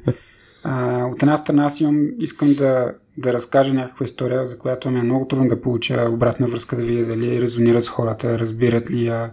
Имайки предвид, че всички са в Zoom, половината си изправили веб камерата и всички са мютнати и само аз говоря. Това много трудно. много е трудно да, да, да разбереш има ли логика в това, което си правил сам самостоятелно последните три седмици и сега го разказваш или, а, или всичко е ясно и хората го разбират. След това се бяхме разделили на различни групи, които да задълбаят в някакъв даден проблем. И така се беше случило, че едната група се бяхме събрали в офиса, другата група се беше, бяха ремонт. И аз се опитвам между двете да лавирам, нали, за да помагам където има нужда. И, и ситуацията беше много а, иллюстративна за... А ти беше мен. в офиса ли? Аз бях в офиса също, mm-hmm. да. Ситуацията беше много иллюстративна, защото групата, която са а, които, които са в офиса, те са на бюрото, което е срещу мен, т.е. мониторите ни са гръб-гръб. И те са събрали всички на една, всичките на едно бюро, а, гледат някакъв екран, говорят, викат, карат се, блъскат по клавиатурата и, работят в продължение 3 часа страшно енер, енергично и с много, с много страз в цялото нещо. От другата страна монитора, където съм аз, аз съм в, в момента бях влязъл в групата, която работят ремонт. Там е един човек, той говори нещо вече 5 минути. Всички са си пряли веб камерата, всички са мютнати. Човека задава въпрос и нищо. По време почва се чуди, какво става? Моя интернет ли заби? А, на мен става много смешно. И това, това го разказвам не защото хората, които са били ремонт, са по-малко ангажирани или по-малко ги грижат за това, което съм правили. Напротив, аз знам, че като съм ги виждал в средата, в която те са в офиса, mm. те са също толкова ангажирани. Но средата, а, в която вършат това, което вършат, просто не, не, не, не е добра предпоставка за това да сме ефективни и да, и да има добро а, качество на работата. И, и просто гледаш едната страна на монитора, едните са събрали и си вика другата, другата страна на монитора има един монолог, нали, в която а, реално няма, няма тая енергия, няма, няма го този момент аз да кажа нещо, ти да ме допълниш и да се получи една синергия, в която да, да стигнем до нещо повече от това, което сме поединчо. По, по-механично става mm. някакси това цялото нещо. Това, това е много интересно, да. Аз м- не знам, примерно ние като факт е наистина как се разрешават тия проблеми на, на живо спрямо, спрямо ремонт среда. Много, много е различно. А, едно от нещата, които аз днес ще да, да спомена като информация, какво препоръчат хората да не, да не се прави, да се инвестира по-малко в бюджети, а, е, че тренингите, тренингите на каквото е било отвън, а, е по-малко работещо а, в, в ремонт стъп или в хибриден стъп. И ми стана забавно, защото нали, ще спомена че може би не е смислено хората да се занимават с точка 2, но, но, но идеята е, че пак начинът по който се провеждат тренингите е много, много ключов и, и той пак е свързан с, с как, как се дискутират. Ние, примерно, за това 6 месеца нищо не правихме като обучение, защото едно е да, да влезеш в, режима на а, някой говори, всички останали слушат. Това е толкова, как да кажа, от, отблъскващо mm. да, да си ангажиран. Когато правим като играем, примерно, буквално там средата е различна, като влезеш в Minecraft Setup, примерно. И даже аз замислям, нали, ако, ако хората, например, те да ми кажеш, че са в ремонт Setup, ако научат някакъв тул, ала Minecraft подобни, където да си играят, докато размишляват, да си викат вътрешно, нали, пак а, мога да се окаже, че много работещ, но, но факт е, че трябва да научат нови, нови тулове. това, е, това е ключото. В момента има една пропаст между а, първо между знанието кои са ни инструментите а, изобщо, които трябва да ползваме и второ, като знаем кои са инструменти, как ги използваме ефективно. И, и, и в момента, според мен, нали, дори този, този режим, дето го казваш с а, а, хората са мютнати и ти говориш. Аз имах една презентация пред колко бяха? Само 30 човека бяха тогава, но но просто всички бяха мютнати и, и, и ти нямаш, нямаш обратна връзка. Никаква обратна връзка. Ако си на живо и си в лекционен режим, нали, като кажеш някаква тъпотия и хората ти реагират с намръщено или почват се смеят, поне имаш тази обратна връзка да разбереш на къде да завиеш или къде да задълбаеш. С, с мютнатите микрофони е, е ужасно. Ние, примерно, имаме едно обучение, което е а, за разрешаване на конфликтни ситуации. И буквално нещо като импротеатър, двама човека а, разрешават ситуацията, публиката наблюдава и се опитва да, да, да наблюдава поведението на хората, за да могат да отренират някакви модели. Хем, ако играят, ги, отренират, ги тренират по един начин, хем път наблюдават страни по друг начин. И ако хората, случва, беше ни се случва веднъж, масово хората бяха мютнати. И виждаш, че някои от тях се усмихват, хилят се, обаче нямаш тая реакция звуково. И затова нали, практиката винаги е да молим, който може да подразбира да се включи микрофон с включена камера, Ясно, че всеки е с различен контекст, но е тази обратна връзка е много ключова, защото това, това се, тази енергия е всъщност нещо, което влияе много, когато на живо. А, така че за, за мен тук вече една идея повече да инвестираме в тези тулове, да ги използваме по хубав начин. Дори с ето, мирорбордове, мюралбордове и така нататък. Не, не е просто само с стиките, ами да се заиграеш някой, примерно както имаме някакви таблети, тем подобни, да, и, и според мен това може да е инструментарно и за, за компаниите какво могат да осигурят. Аз, примерно, постоянно на, на бялата дъска рисувам с, с, с, химикалка на, на iPad-а, рисувам на дъската, а не просто слагам едно стик и го mm. пиша механично с а, ам, шрифтовете на, на, на, самата, на самия тул. Според мен това също е много ключово. Ако, ако хората почват така си драскат, имаш един екип, който слава си някакви нали, иконки, за, заиграва се. Е, това е нещо, което е много ключово. Инструментариум да позволява хората да проявят себе си. И, и много често всъщност това, което се случва в момента, хората се чувстват много по-ограничени. Наживо, какво използваш? Остата си и по някакъв начин себе си а, е много по-лесно, отколкото а, в, в виртуален стъп. И според мен е такъв вид, а, ще го кажа обучение, но подпомага на хората как да използват тия тулове е много ключово. Да, абсолютно. А, аз това, което си мислих докато го казваше, че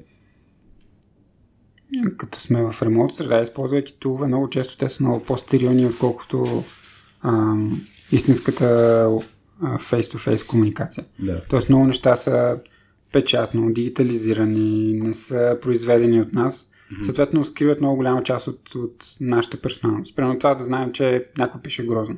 Да. И, и да му се смеем. Това е част от екипната култура. Ние си го знаем. И за тръгва с маркера да пише на дъската и всички смява, чак нещо няма да разберем по-добре. Да, да. А, това също ни помага да се, да се опознаем и колкото по-туловете инструменти, които сме избрали, успяват да изкарат наяве различни части от наш, на, нашата персоналност, толкова по-добре според мен и колкото по-малко са стерилни и изглеждат хубаво, толкова mm. по, а, толкова по-добре. Примерно, а, една от, от болните теми, когато сме били в офиса, винаги е било свързана с климатика. А, на колко, тем, на колко да, градуса толкова. Вече не е проблем. Да, което всяка замисли вече не е проблем. Всеки може да се настрои, личен климатик си имаш, няма никакъв проблем. От друга страна обаче, тая част на хората вече не я познаваш. Винаги в офиса има един, който е много зиморничев и, и, и, и който винаги а, ходи се кара с този климатик. Искаш този сблъсък, усещам така ли? Ами, започва да ми липсва. Започваме да ми липсва това да, да се смеем на човек, където винаги има студено, нали? Или като го видим пък, че е премръзна да му кажем. екип само искате да се смеете. На те, които са грозни, на те, които им е студено. Усещам, че ти пишеш хубаво и, и, и ти е топличко. Ами, според мен, колкото по-забавно е в процес на работа, толкова по толкова по не се, участ... не се усеща като работа и, и, и, и сме по-продуктивни. А в момента забавният елемент сякаш все повече остава на страна, заради това, че имаме Zoom от 2 до 3, темата е тая, имаме аджендата, Робот, накрая въпроси приключваме да, и, и отиваме в следващото. Всъщност да, тук, тук за мен два са а, принципите, които може би се получава по, по-добре. Едното е това, което ти го каза, естественото да се проявява нашата същност под някаква форма. А, и, и другото е а, това с забавата. И, те са навързани нали, нещата. Нали, много трудно ще се, изкуствено ще направим нали, забавата. Тя, тя се случва покрай точно е такъв тип проява на естествено поведение. Така че аз, аз наистина просто си представих в момента какво може да направи на компания. Наистина а, трябва не знам, чудя се за какви други инструментариуми, но наистина за, за за, за мен една, една бяла дъска, особено за колабора, колаборация, нали, за креативно а, обмислене на някакви проблеми, една бяла дъска, но и, и въпросът е начинът, по който използваме тази бяла дъска, да не е мишката и стиките, да се получава по-лесно за всеки. Е, това, това, ще, това, това би променило. Би променило креативната част на екипите в ремонт сетъп. Ами, аз бих бил малко по-консервативен по този въпрос и според мен, ако имаме да решаваме труден проблем, например, ние ползваме дизайн спринт методологията. А, не знам дали, дали си не ясно, но това е, това е един формален процес, в който в рамките на седмица една група от а, хора с различни функции и бекграунд взимат някакъв проблем, а, раздълбават, задълбават в него, дефинират го много ясно и след това работят върху това да намерят някакво решение и да валидират решението. Mm-hmm. Това е методология от а, Google която нейната идея е да валидира стартъпи. Тоест, хващаш нещо и с една седмица имаш а, добра индикация дали това си заслужава да продължиш да инвестираш или е mm-hmm. идея, която по-скоро не си струва. И в, те в книгата си казват, ако се опитате да го правите това ремонт или в различни таймзони, най-вероятно няма да стане, зарежете го, пробвали сме го, не става. Mm-hmm. А, има всякакви блокпоста на темата как все пак да го направим Обикновено те се свеждат до това, ще махнем тази дейност, ще намалим времето за еди тази дейност или ще използваме този и този тул. И в крайна сметка ще се опитаме 5 дена да ги съберем в 4 часа срещи, което може би е най-доброто, което може да постигнеш в, в тази страна, но, но в крайна сметка ефекта от, от, от тази дейност, според мен не е на такова качество, на което ако сме се събрали и 5 дена сме работили върху този проблем. Тоест ти го сравняваш да ако, ако сме заедно, че ще е mm. по-добре. Аз mm. го сравнявам в момента с това е реалността. А, тъз, да, съгласен mm. съм, напълно съм съгласен с теб. На, на, за, мен, за мен на живото, да, а, ще, ще е по-добре. Въпросът е дали, дали е реалистично обаче. Ами, преди епидемията също беше аз, аз поне съм бил в ситуация, в която много тясно работя с хора, които са навсякъде по света. Mm-hmm. И, и въпреки това сме били, сме успявали да бъдем успешни заради това, че сме имали друг тип ритуали, които толкова често, толкова често да се случват, но Прено един на 3-4 месеца веднъж не се събираше една седмица да сме някъде заедно да работим по нещо. Примерно трябва да организираме конференция. Mm. Или трябва да направим такава продукт стратегия седмица и да работим по, по, по визията на продукта. На всяко кио, ако се съберем за по една седмица и, и работим по нещо заедно, това ни е дало достатъчно енергия и сила да първо да си изградим връзки помежду си, mm. второ да си разберем общо, да си съберем общо разбиране за а, това как работим, какви проблеми решаваме. И след това е окей, три, а, останалите два месеца и три седмици ние да, да, сме, да сме през Zoom mm. и, да, и, да, и да се чуваме. Тоест това и преди бил така. Според мен нищо не пречи в момента да има някакъв такъв модел на работа, в която а, екипите все, все пак се събират физически на даден период от време, за да вършат нещо, нещо mm-hmm. заедно.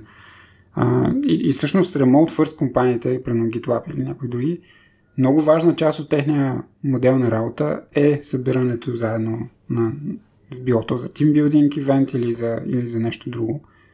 А, което в момента липсва. Това, това, че сме ремонтни, означава, че трябва да сме само ремонти постоянно. Да, то всъщност да, то отиваме към някакъв хибриден модел пак, доколкото усещам като оптимален като вариант. Аз примерно много се кефя от, от пандемията, наистина много, много се кефя, че а, много срещи няма нужда вече да ходя в офис на клиента да, за половин час среща да би един час път в едната посока, един час път в другата посока.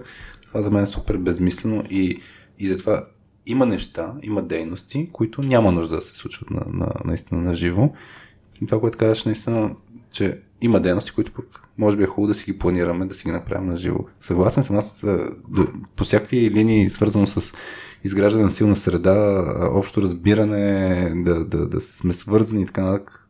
Първият, първото нещо е какво правите на заедно, живо, нали, на живо.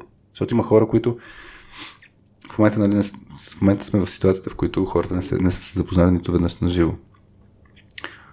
А, не, са, не, не се познават някои хора, даже не си познават лицата, което е уникално, не са се виждали като, като лица.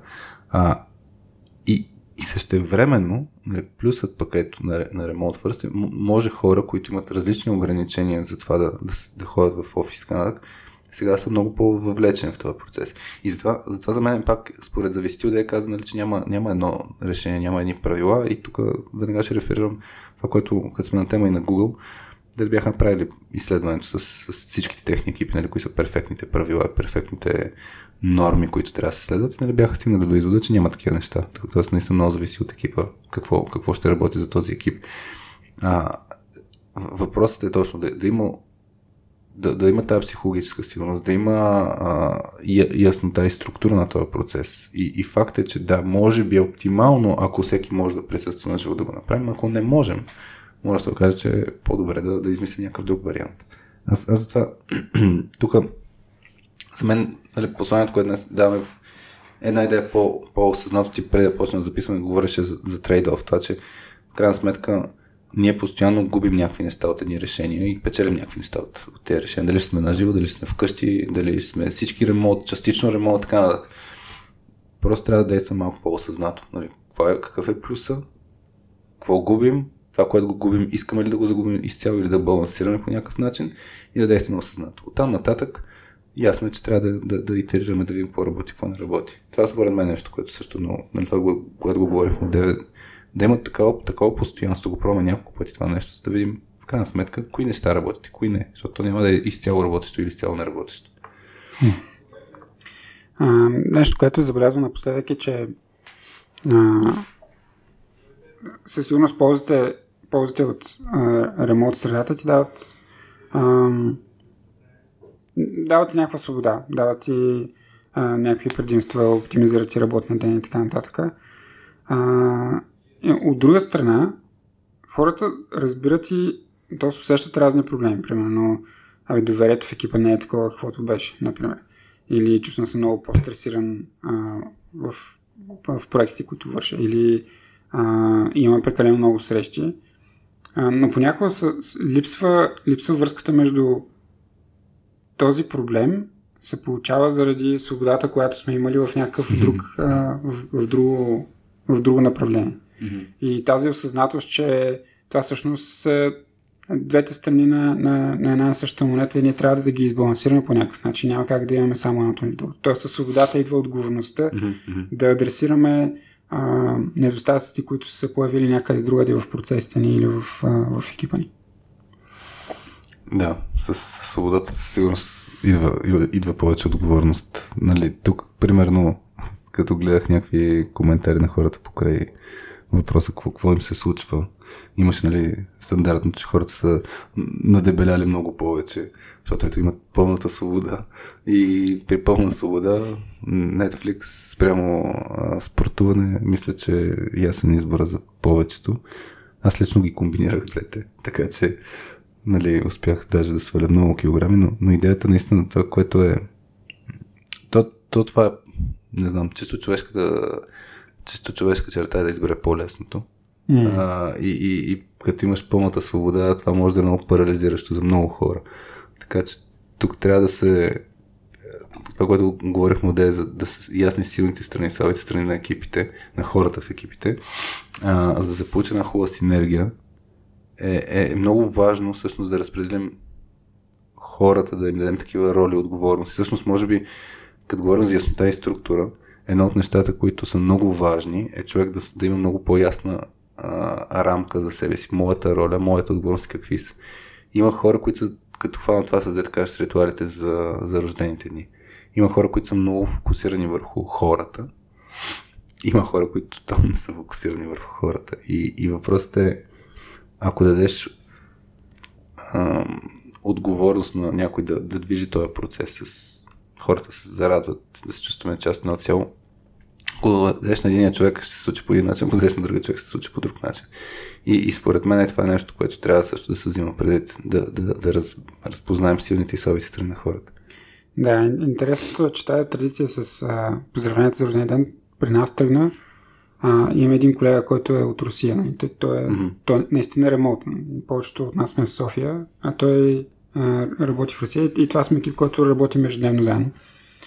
Та тръгна от него и на мен това, това ми става много интересно, защото според мен той е много по-осъзнат за това, че е ремонт, за това, че е физически mm-hmm. дистанциран много от нас, отколкото ние, които сме в София, ние също толкова не се виждаме колкото него, ама някакси си мислим, че сме, че, че всъщност а, нямаме нужда чак толкова много да работим върху изграждането на, на, на връзки помежду си.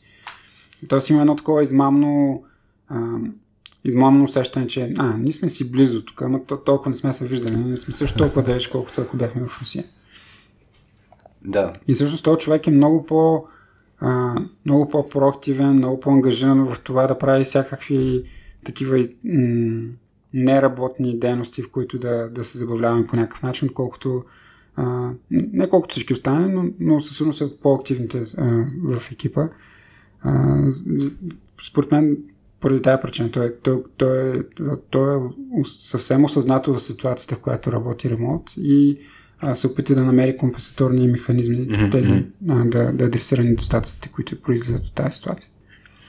И то тук вече идва в силата на екипа да позволи на този човек да прави неща нали, в тази посока. Както ще има ситуации, където пък някой, който е много фокусиран върху резултатите, нали, ще каже, окей, хора, сега е момента да се фокусираме върху резултатите, не да се опознаваме, нали, да, да се даде пак а, възможност да се а, използва това като силна страна. Защото за мен нещо, което не е чупи екипите, е точно това, че тези различни перспективи, различни гледни точки, различни нужди, обикновено почват се неутрализират една други, а не да се надграждат една други. Mm. И, това е нещо, което пак, пак стигаме до това, нали, как комуникираме тия различия, как, как взимаме решение на базата на тия различия, защото винаги ще имаме различия. Да. Нали, то, и различията е сила, както ти да каза, ако всички сме еднакви, значи нещо не сме направили като хората, защото има достатъчно примери и доказателства, ресърч, където по, по-разно, по-разнообразните екипи всъщност са много по-силни.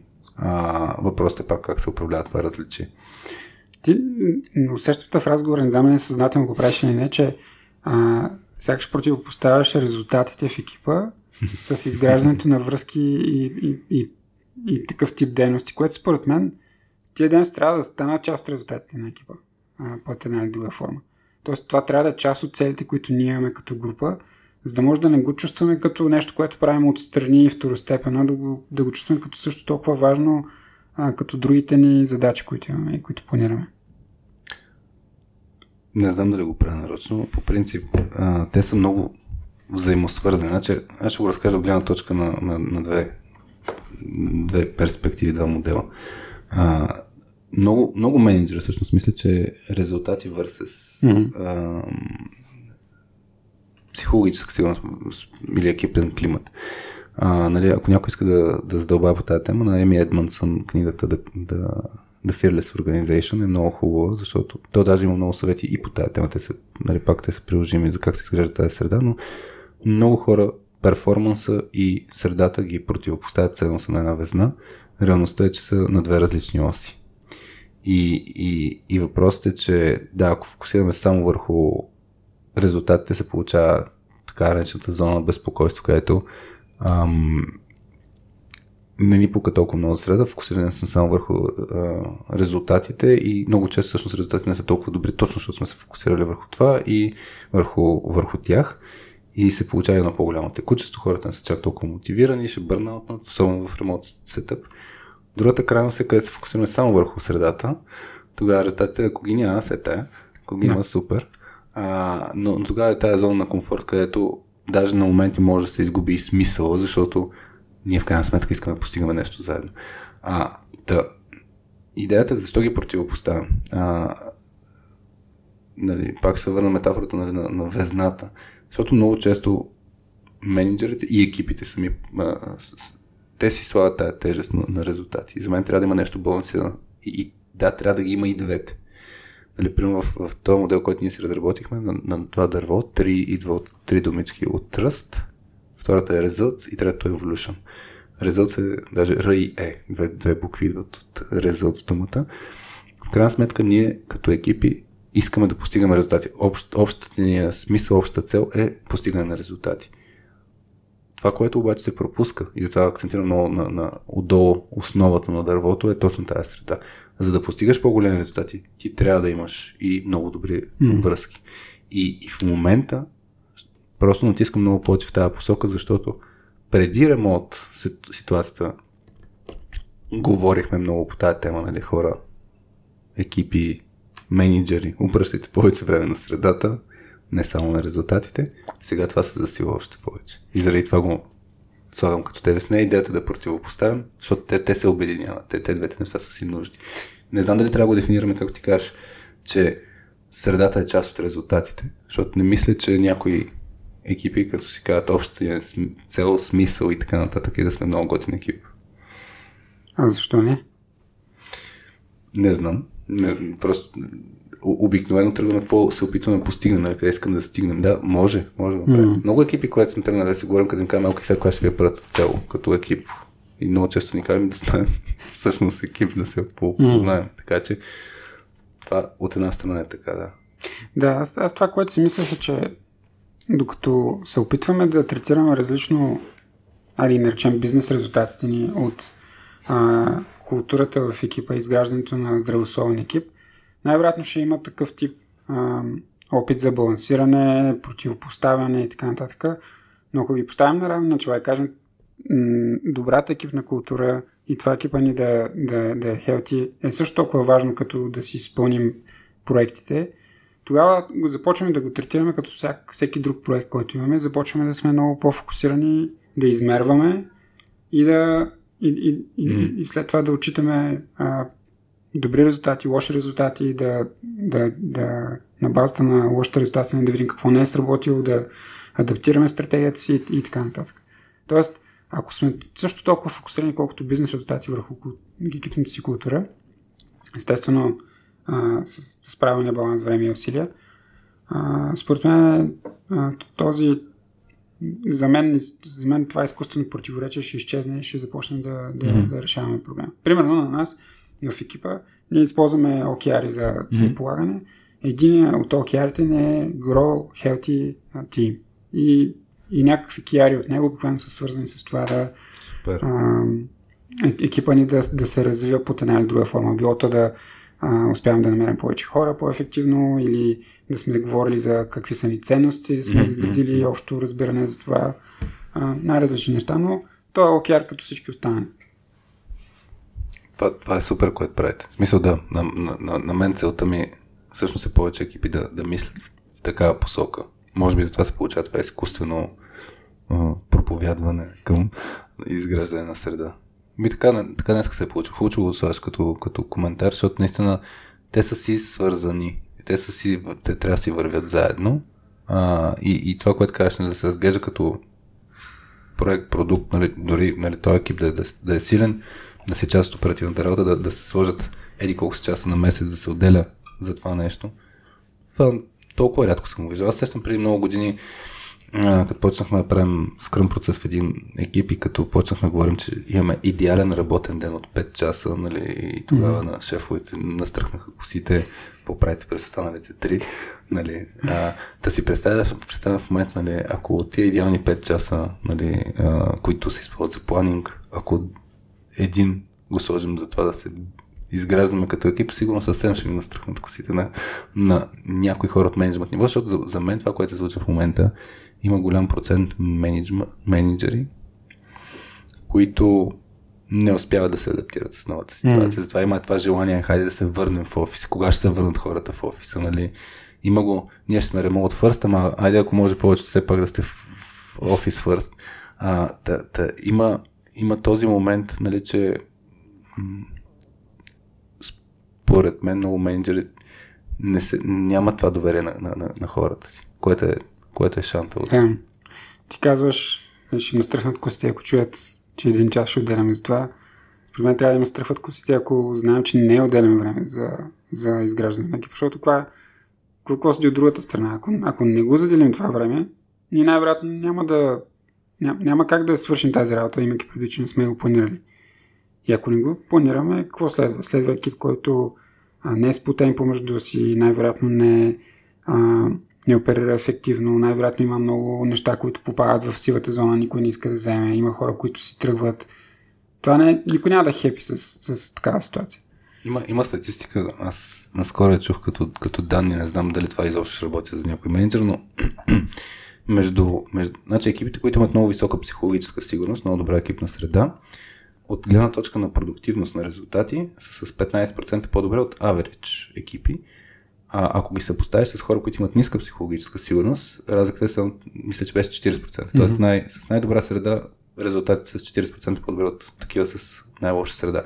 И 40% резултат, ако това не е достатъчно нали, за, за доказателство, не знам. Но, но факт е, че тъй като е много по-трудно да се измери, нали, а, много, трудно се измери, да. много по-трудно да се измери и ти супер, че го слагаш като фокус, защото как, как измерваш, нали? Им, има начин по който, ако някой се вълнува как да измерва а, психологическа сигурност на, на Google Rework а, сайта, има един гайд за Understanding Team Effectiveness и там някои от стъпките беше свързан с на Еми Едмансън а, работата, която тя е фокусирана върху точно психологическа сигурност, имаше едни 7 въпроса, мисля, че бяха, чрез които можеш, може регулярно да се задават на, на хората в екипа и да се вижда, да се мери пулса по тази линия. Защото неща като нали, дали се чувствам сейф да поемам рискове, неща, нали, дали хората ми, дали се чувствам сейф да поискам помощ, дали се чувствам сейф да си кажа, че съм сбъркал и такъв тип неща са, са нещо, което индикира каква е средата. И да, това са, това са, това са аспекти, които за мен са много ключови. Има много екипи, които ги е страх да поемат а, рискове, да, са, да се оголят, да, да сгрешат. Mm. Дори темата с грешката е толкова ключова. И сега в, в ремонт стъп е още по-лесно човек да се скрие и да, да, да ако обърка нещо, да, да си го оправи по-скришно, да не се види. Сигурно се по-трудно измерването, но не, го, не мисля, че е невъзможно и не е много по-трудно от други трудни неща в бизнеса, които мерим. Просто за тях сме много, понеже опират прямо до ревеню или нещо да, друго, да. за тях сме много по-фокусирани и много по-решени да намерим начин, докато това, ако е малко по... Ако, ако при първата трудност, която срещаме, сме окей okay да, го, mm-hmm. да го ставим на страни. Примерно в Курсари имаме такъв годишен сървей, който мери ангажираността на mm-hmm.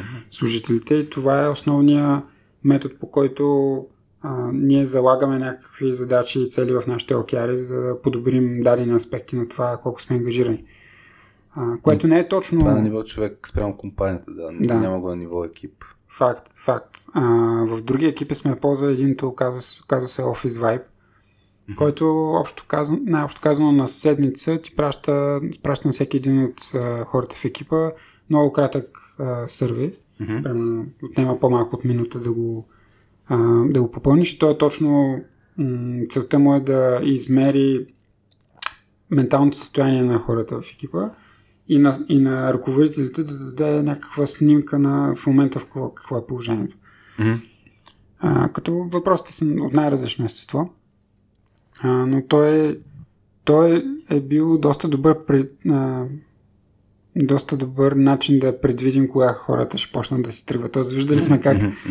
Обикновено го виждаме по- постфактум, т.е. като се тръгнали, отваряме го и виждаме, аха, тук сме имали много голям дроп. да. А, и с времето се научихме да го ползваме по-проактивно, но а, това, това примерно може да е друг начин, по който дори да не го измерим директно, да имаме прокси метрика и да, и да си помогнем. Е, Меренето не е имаме ли го нямаме. Винаги може да направим нещо малко повече от нищо не знаем и сме тотално в тъмното, което да ни дава някакви индикации.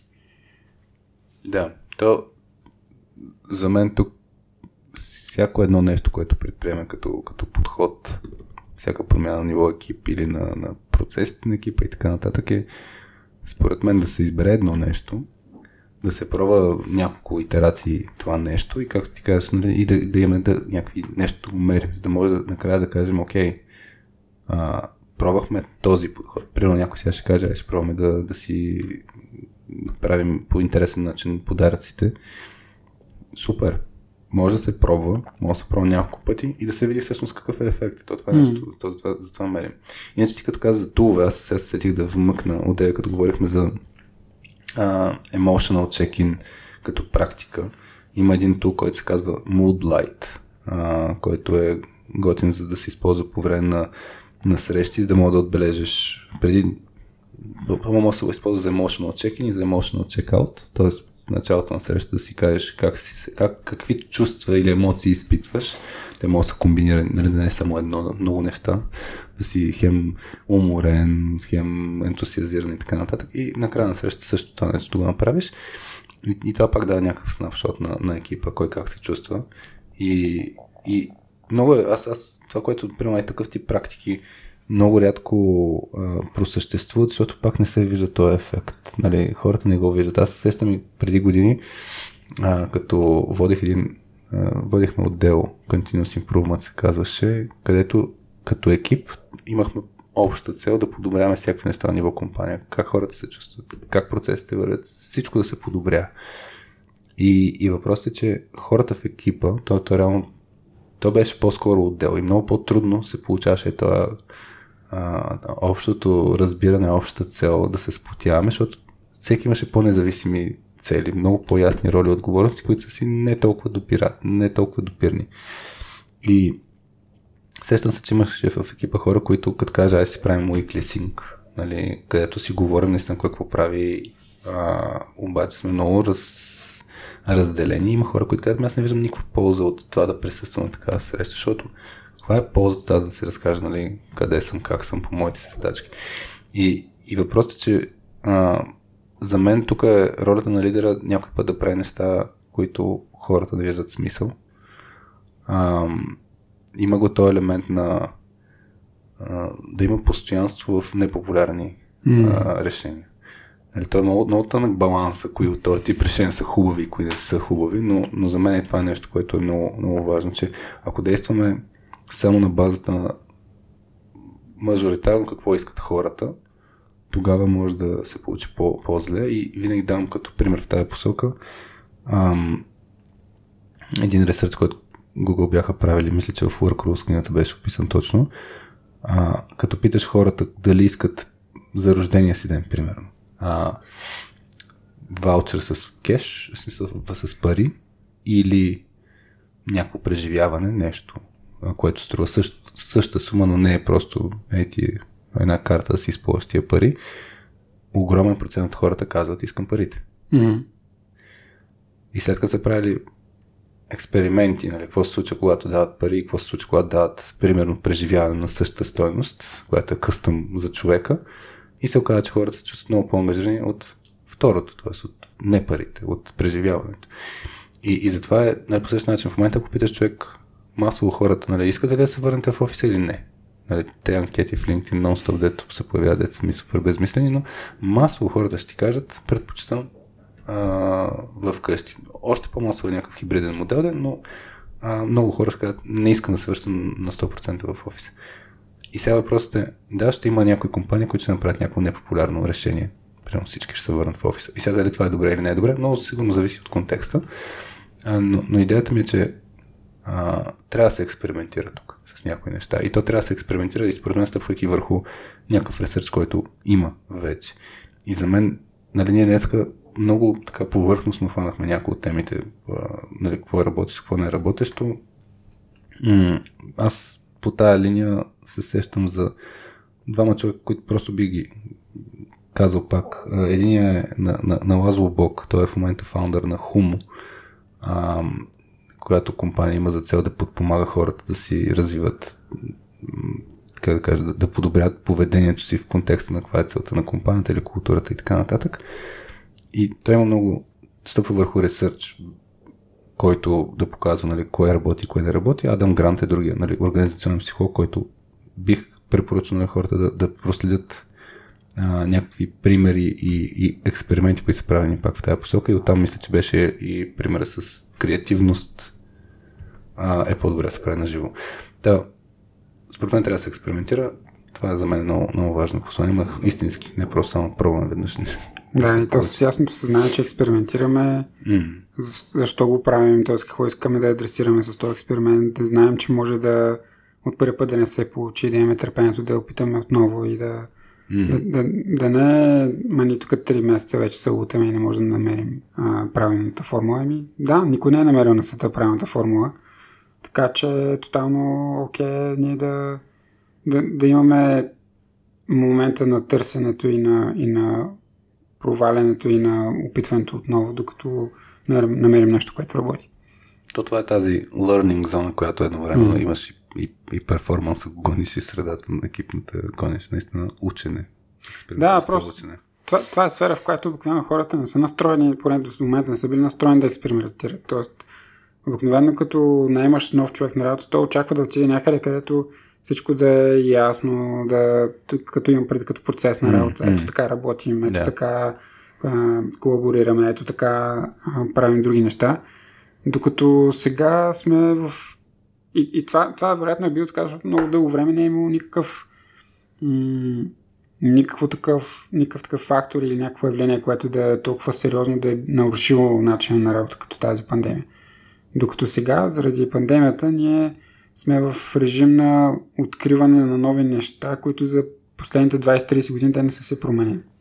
Да, и, и, и в тази връзка аз тук наскоро рисувах един комикс, който беше базиран на е, един текст в Think Again, книгата на, на Адам Грант. Тя е много хубава книга, точно в този контекст, затова а, нещата, които ние имаме все фиксирани в нашето съзнание, как, как ги обработваме и как всъщност все повече е ключово умението да преосмисляме някакви неща, неща, които ние сме приели за, за даденост. Аз още не сме го пуснали, предполагам, като пуснем записа, вече ще го има комикса пуснат, но има три типични поведения, където човек влиза в, в тях. Днес аз бях много в The Preacher режима, т.е. проповедника, който а, казва, нали, има, има някаква хипотеза, се опитва да убеди от срещната страна или нали, хората, слушайте, аз съм прав, имам опита и така нататък.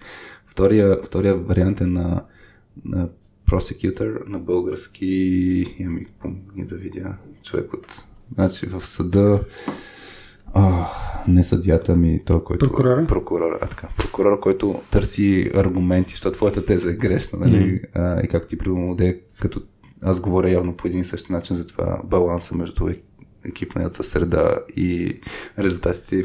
В, в този момент ми казваш, бе, тук Харе, мисля, че виждам някакъв аргумент, нали, как може би моята теза не е точна.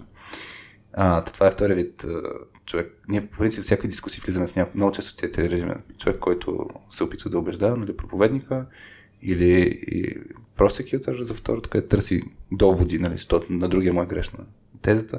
Трето е политика, който се опитва да намери са, Подкрепа. подкрепата. Примерно, ако аз и ти спорим и сега имахме трети човек, ти или аз, но ако сме политици, ще кажем, ти какво мислите за този въпрос, нали? Я подкрепиме. И, и идеята е, че това са типичните, типичните подходи, с които влизаме в комуникация, как мислим и как говорим в, в дискусии. И ако излезем от тези три типични роли, четвъртата е на The Scientist, по-научният човек, който, това, което говорим в момента. Затова тръгнах да го вмъквам. Първо да разберем, че някои неща не ги знаем, че имаме ограничения, нали, какво, какво не разбираме и после да, да търсим истината чрез, чрез експерименти, чрез, ако щеш, научен подход. Нали. Имам хипотеза, че ако направим това, това и това, ще получим едикъв си резултат. А ще го направим няколко пъти, за да махнем даже и статистическа грешка, да имаме наблюдения. Това е нещо, което според мен също е много ключово. Да преосмислим нашите разбирания, да пробваме някакви хипотези, да ги тестваме няколко пъти, да, да съберем данните и, както си говорим, да ги мерим и накрая да видим вече какви са ни изводите. И да, може да ги отхвърлим, нали? Може да кажем, ми, мислех си така, ама явно не е така. И, и тук, нали, аз кеф на една мисъл на Адам Грант, който каза, нали, не, не вярвайте на всичко, което нали, а, едно, мисля аз. Аз не си вярвам на всичко, което аз мисля.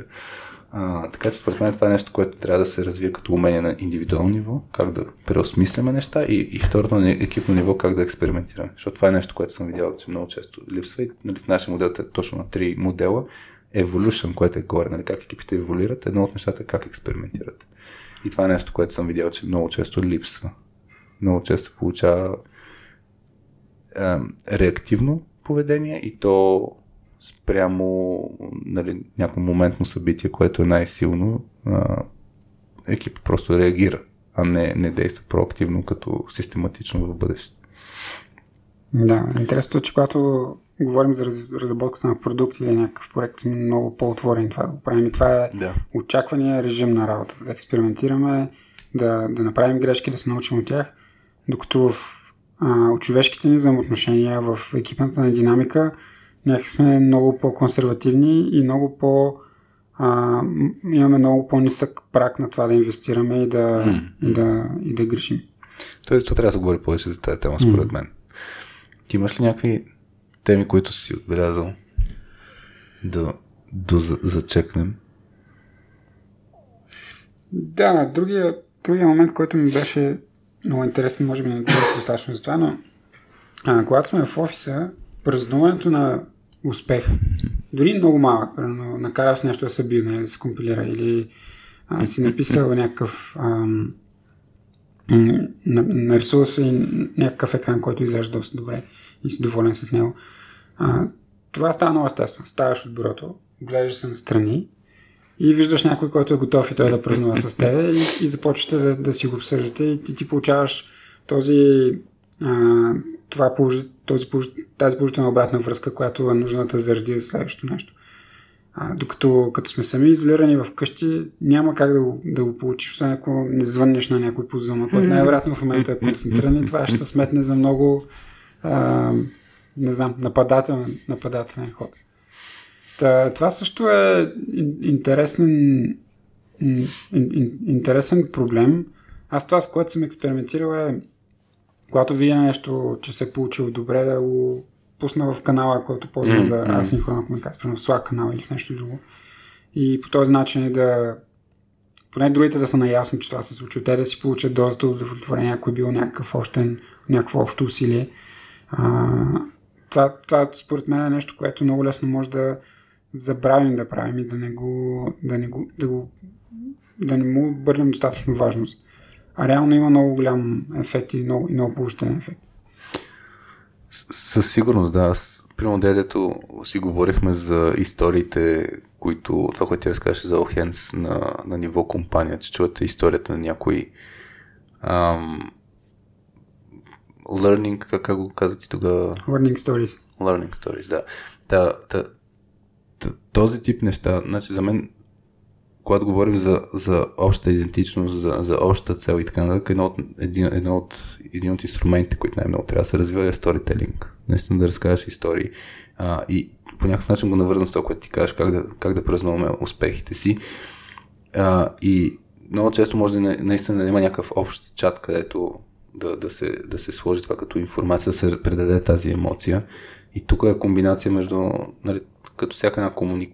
всеки един комуникационен процес, той има две страни. Един, който ще разкаже нали, тази част, хора направих нещо яко и как реагират самите хора.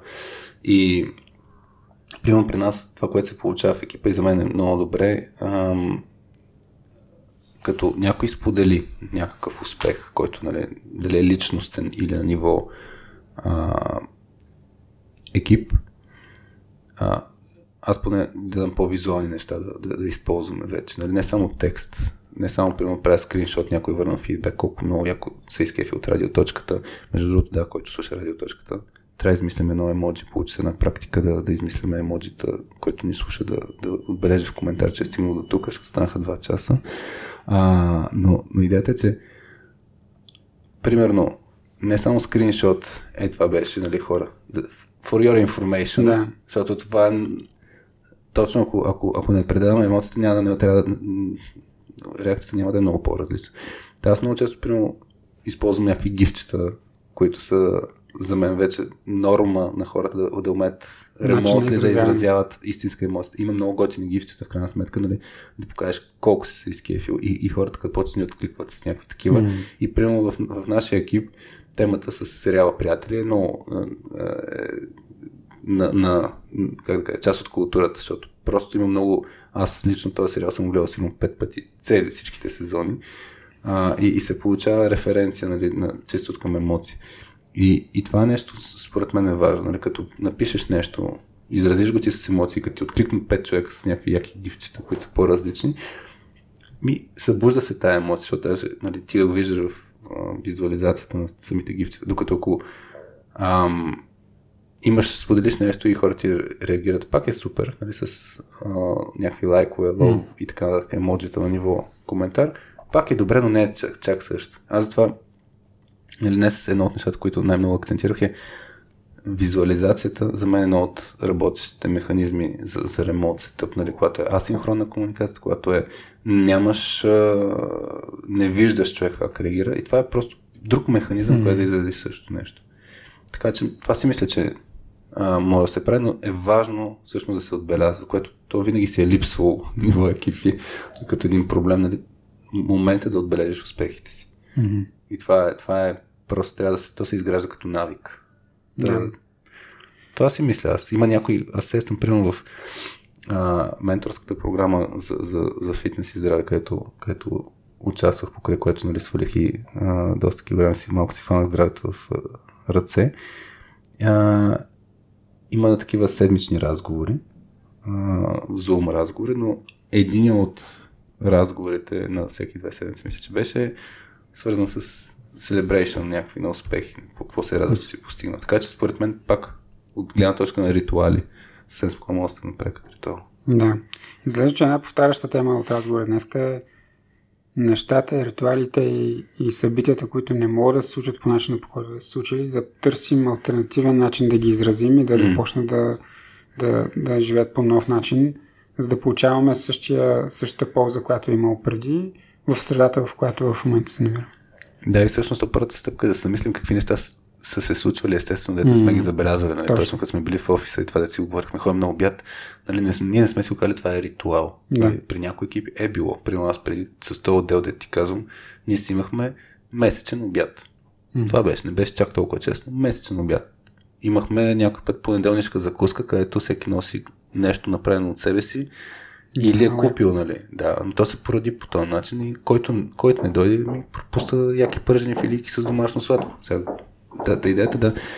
Много, много е ключово. Много е ключово това с ритуалите. Това е важен елемент и това, което ти каза е много ключово с търсим, търсим различни подходи. Да, не трябва да очакваме, че ще станат по същия начин.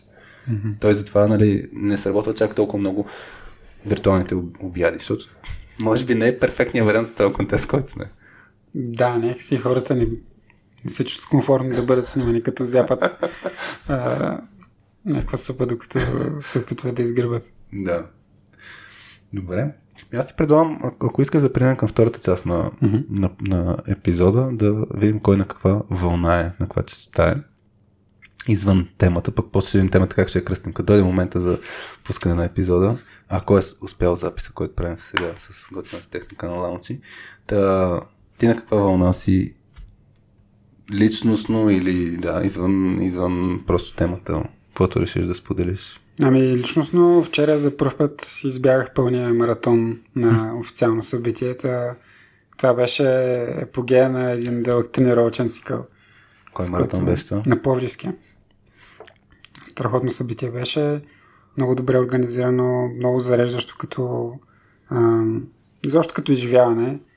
И, и много се радвам, че точно там за първ път така на, на, организиран, на организирано бягане реших да, да направя маратон. А, иначе преди това 3 месеца бъхтене почти всеки ден а, бягане. То като цяло, общо взето, в началото на епидемията започнах много повече да, да бягам mm-hmm. и да спортувам различни неща, но поне през а, пролетно-есен, пролетно-есенните сезони предимно бягане. Как, как се реши да се включиш в маратон? Откъде се появи това желание? Ами, съвсем съвсем натурален градиент такъв. В началото ми се струваше невъзможно, си мисля, че никой няма да го направя. Почнах да бягам по 5 км. А, след като почнах да се чувствам комфортно с 5, започнах да правя по-дълги бягания. В някакъв момент си казах, че не пробвам полумаратон. И 2-3 години ходих на Софийския полумаратон. Полумаратон колко километра? 21 mm. км. А, и в момента, на началото ми беше много... Първият път едва му успях да го избягам. Следващите два-три пъти беше доста окей. Okay. И то просто се оглежда следващата цел, каква е. И, и, и, и, така става. Яко. И викаш, постигна го това, като за колко време го избяга? 4 часа и 12 минути, но горе-долу това си бях поставил за цел, така че сигурно не е някакво а, страхотно време като цяло, но според моите възможности и опита, mm-hmm. който имам и времето, което мога да вложа, аз съм доволен от, от моя си резултат. То, доколкото разбирам, сега целта ти е било да, в крайна сметка да го избягаш. Да, да, да, без да има някакви кризи и лазани. Той времето беше хубаво, нали така? Да, беше супер времето. Имаше много а, доброволци, имаше много групи, които по пътя бяха разположени да мотивират и да, да ти дадат цели. Много интересно как, колко огромна е разликата, когато правиш нещо Миналата година по същото време на пак а, избягах същата дистанция, само че по парковете самостоятелно, mm-hmm. понеже нямаш как да проведат Пловдивския маратон. Mm-hmm. И се усеща като една голяма мъка. Обикаляш се, спираш на някакви светофари, някакви хора се разхождане. Докато в, а, вчера целият град е затворен.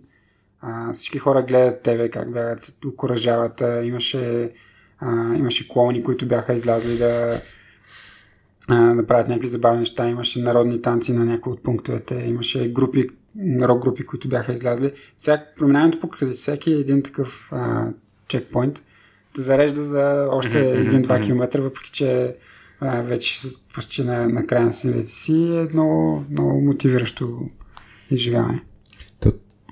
Аз, аз не спомням кой беше разказал. Мисля, че Илян в един от епизодите, когато беше правил май Витоша 100 или някой друг, не си спомням кой ми беше разказал, откъдето това да има и някой друг, който е тогава, като осъждахме за Витоша 100, беше валял супер много. Mm. И ти ще се откажеш, обаче бъде някой около теб, кой, който те подхваща, не се познавате, ама нали, тръгвате да. заедната.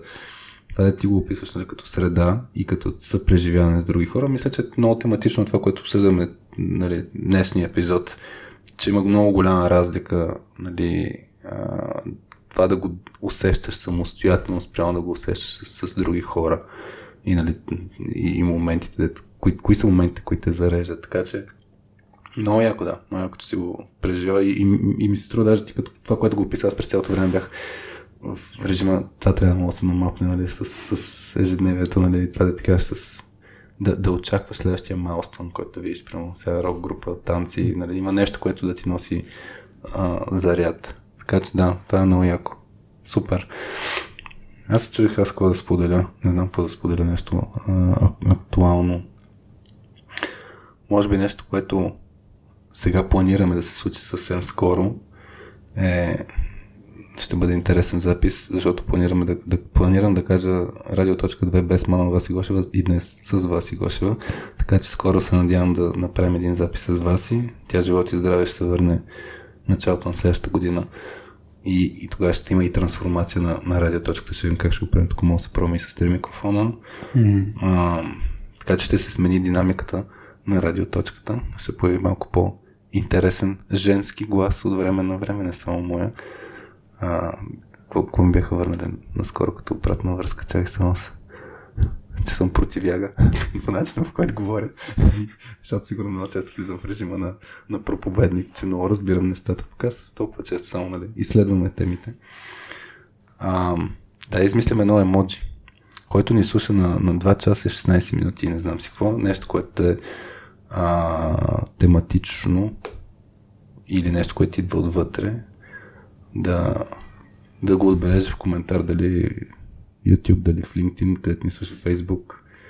Награди няма. Наградата единствено, че ще се види едно емоджи. Иначе се радваме на, на, на обратна връзка, а, коментари, съвети, каквото е било а, по отношение на подкаста на, на .2.com на клона черта радио.2. Преправихме а, малко сайт да не е толкова на, тежък, защото бяхме ембеднали всички епизоди до момента вече само ембеднахме плейлисти, така че там може да ни върнете обратно връзка на готина формичка на отдолу. Кажи, емо според теб, какво да сложим като емо... тематично емоджи? Хм. Това е най-сложният въпрос, ако ще Да, да, за другите неща повече го бях помислил. Ами, според мен емоджито трябва да, е, да съдържа няколко фигури. Тоест, ключовото тук е, че не трябва, не сме сами. Mm-hmm. И емоджито трябва някакси да говори за връзката между хората и с енергията, която се получава mm. а, между тези, Че ще отворя таблета. тези фигури. Мисля, че емоджи, което е свързано с Family, показваше няколко фигури. Сега ще видя на таблета да тествам. Да, това е, това, е, това е добра аналогия според мен, защото точно както в семейството, така и в екипа минаваме през трудности, не винаги сме на едно мнение, а, но, но ни свърза това, че имаме някаква обща, обща цел. Контекста на семейството е малко странно, но а, контекст на семейството ще отидем към long distance relationship, с които мисля, че мога да ти докажем и статистически, че не работят особено много. така че тук е интересно. Да, ми добре, то не пречи семейството, може и къщичка, нали? може, ако, ако напиша Family, поне на, на iPad, а, като сърчваме емоджицата, излизат фигурки на хора заедно, там с деца, без деца и излизат и къщички. Така че или къщичка, или някакво семейство мога да отбележите, за да знаем, че сте стигнали до, до тук в епизода. къщичката като символ на нашия реален ремонт офис, виртуален. Да, да. И добре, сега ще наглася басовия глас. Вие бяхте с Радио.2, без мама Васи Гошева, с мен Хари и днес с Емо Табаков и си говорихме за това как можем успешно да работим ремонт, хибридно и като цяло не в офиса. Чао от нас! Чао!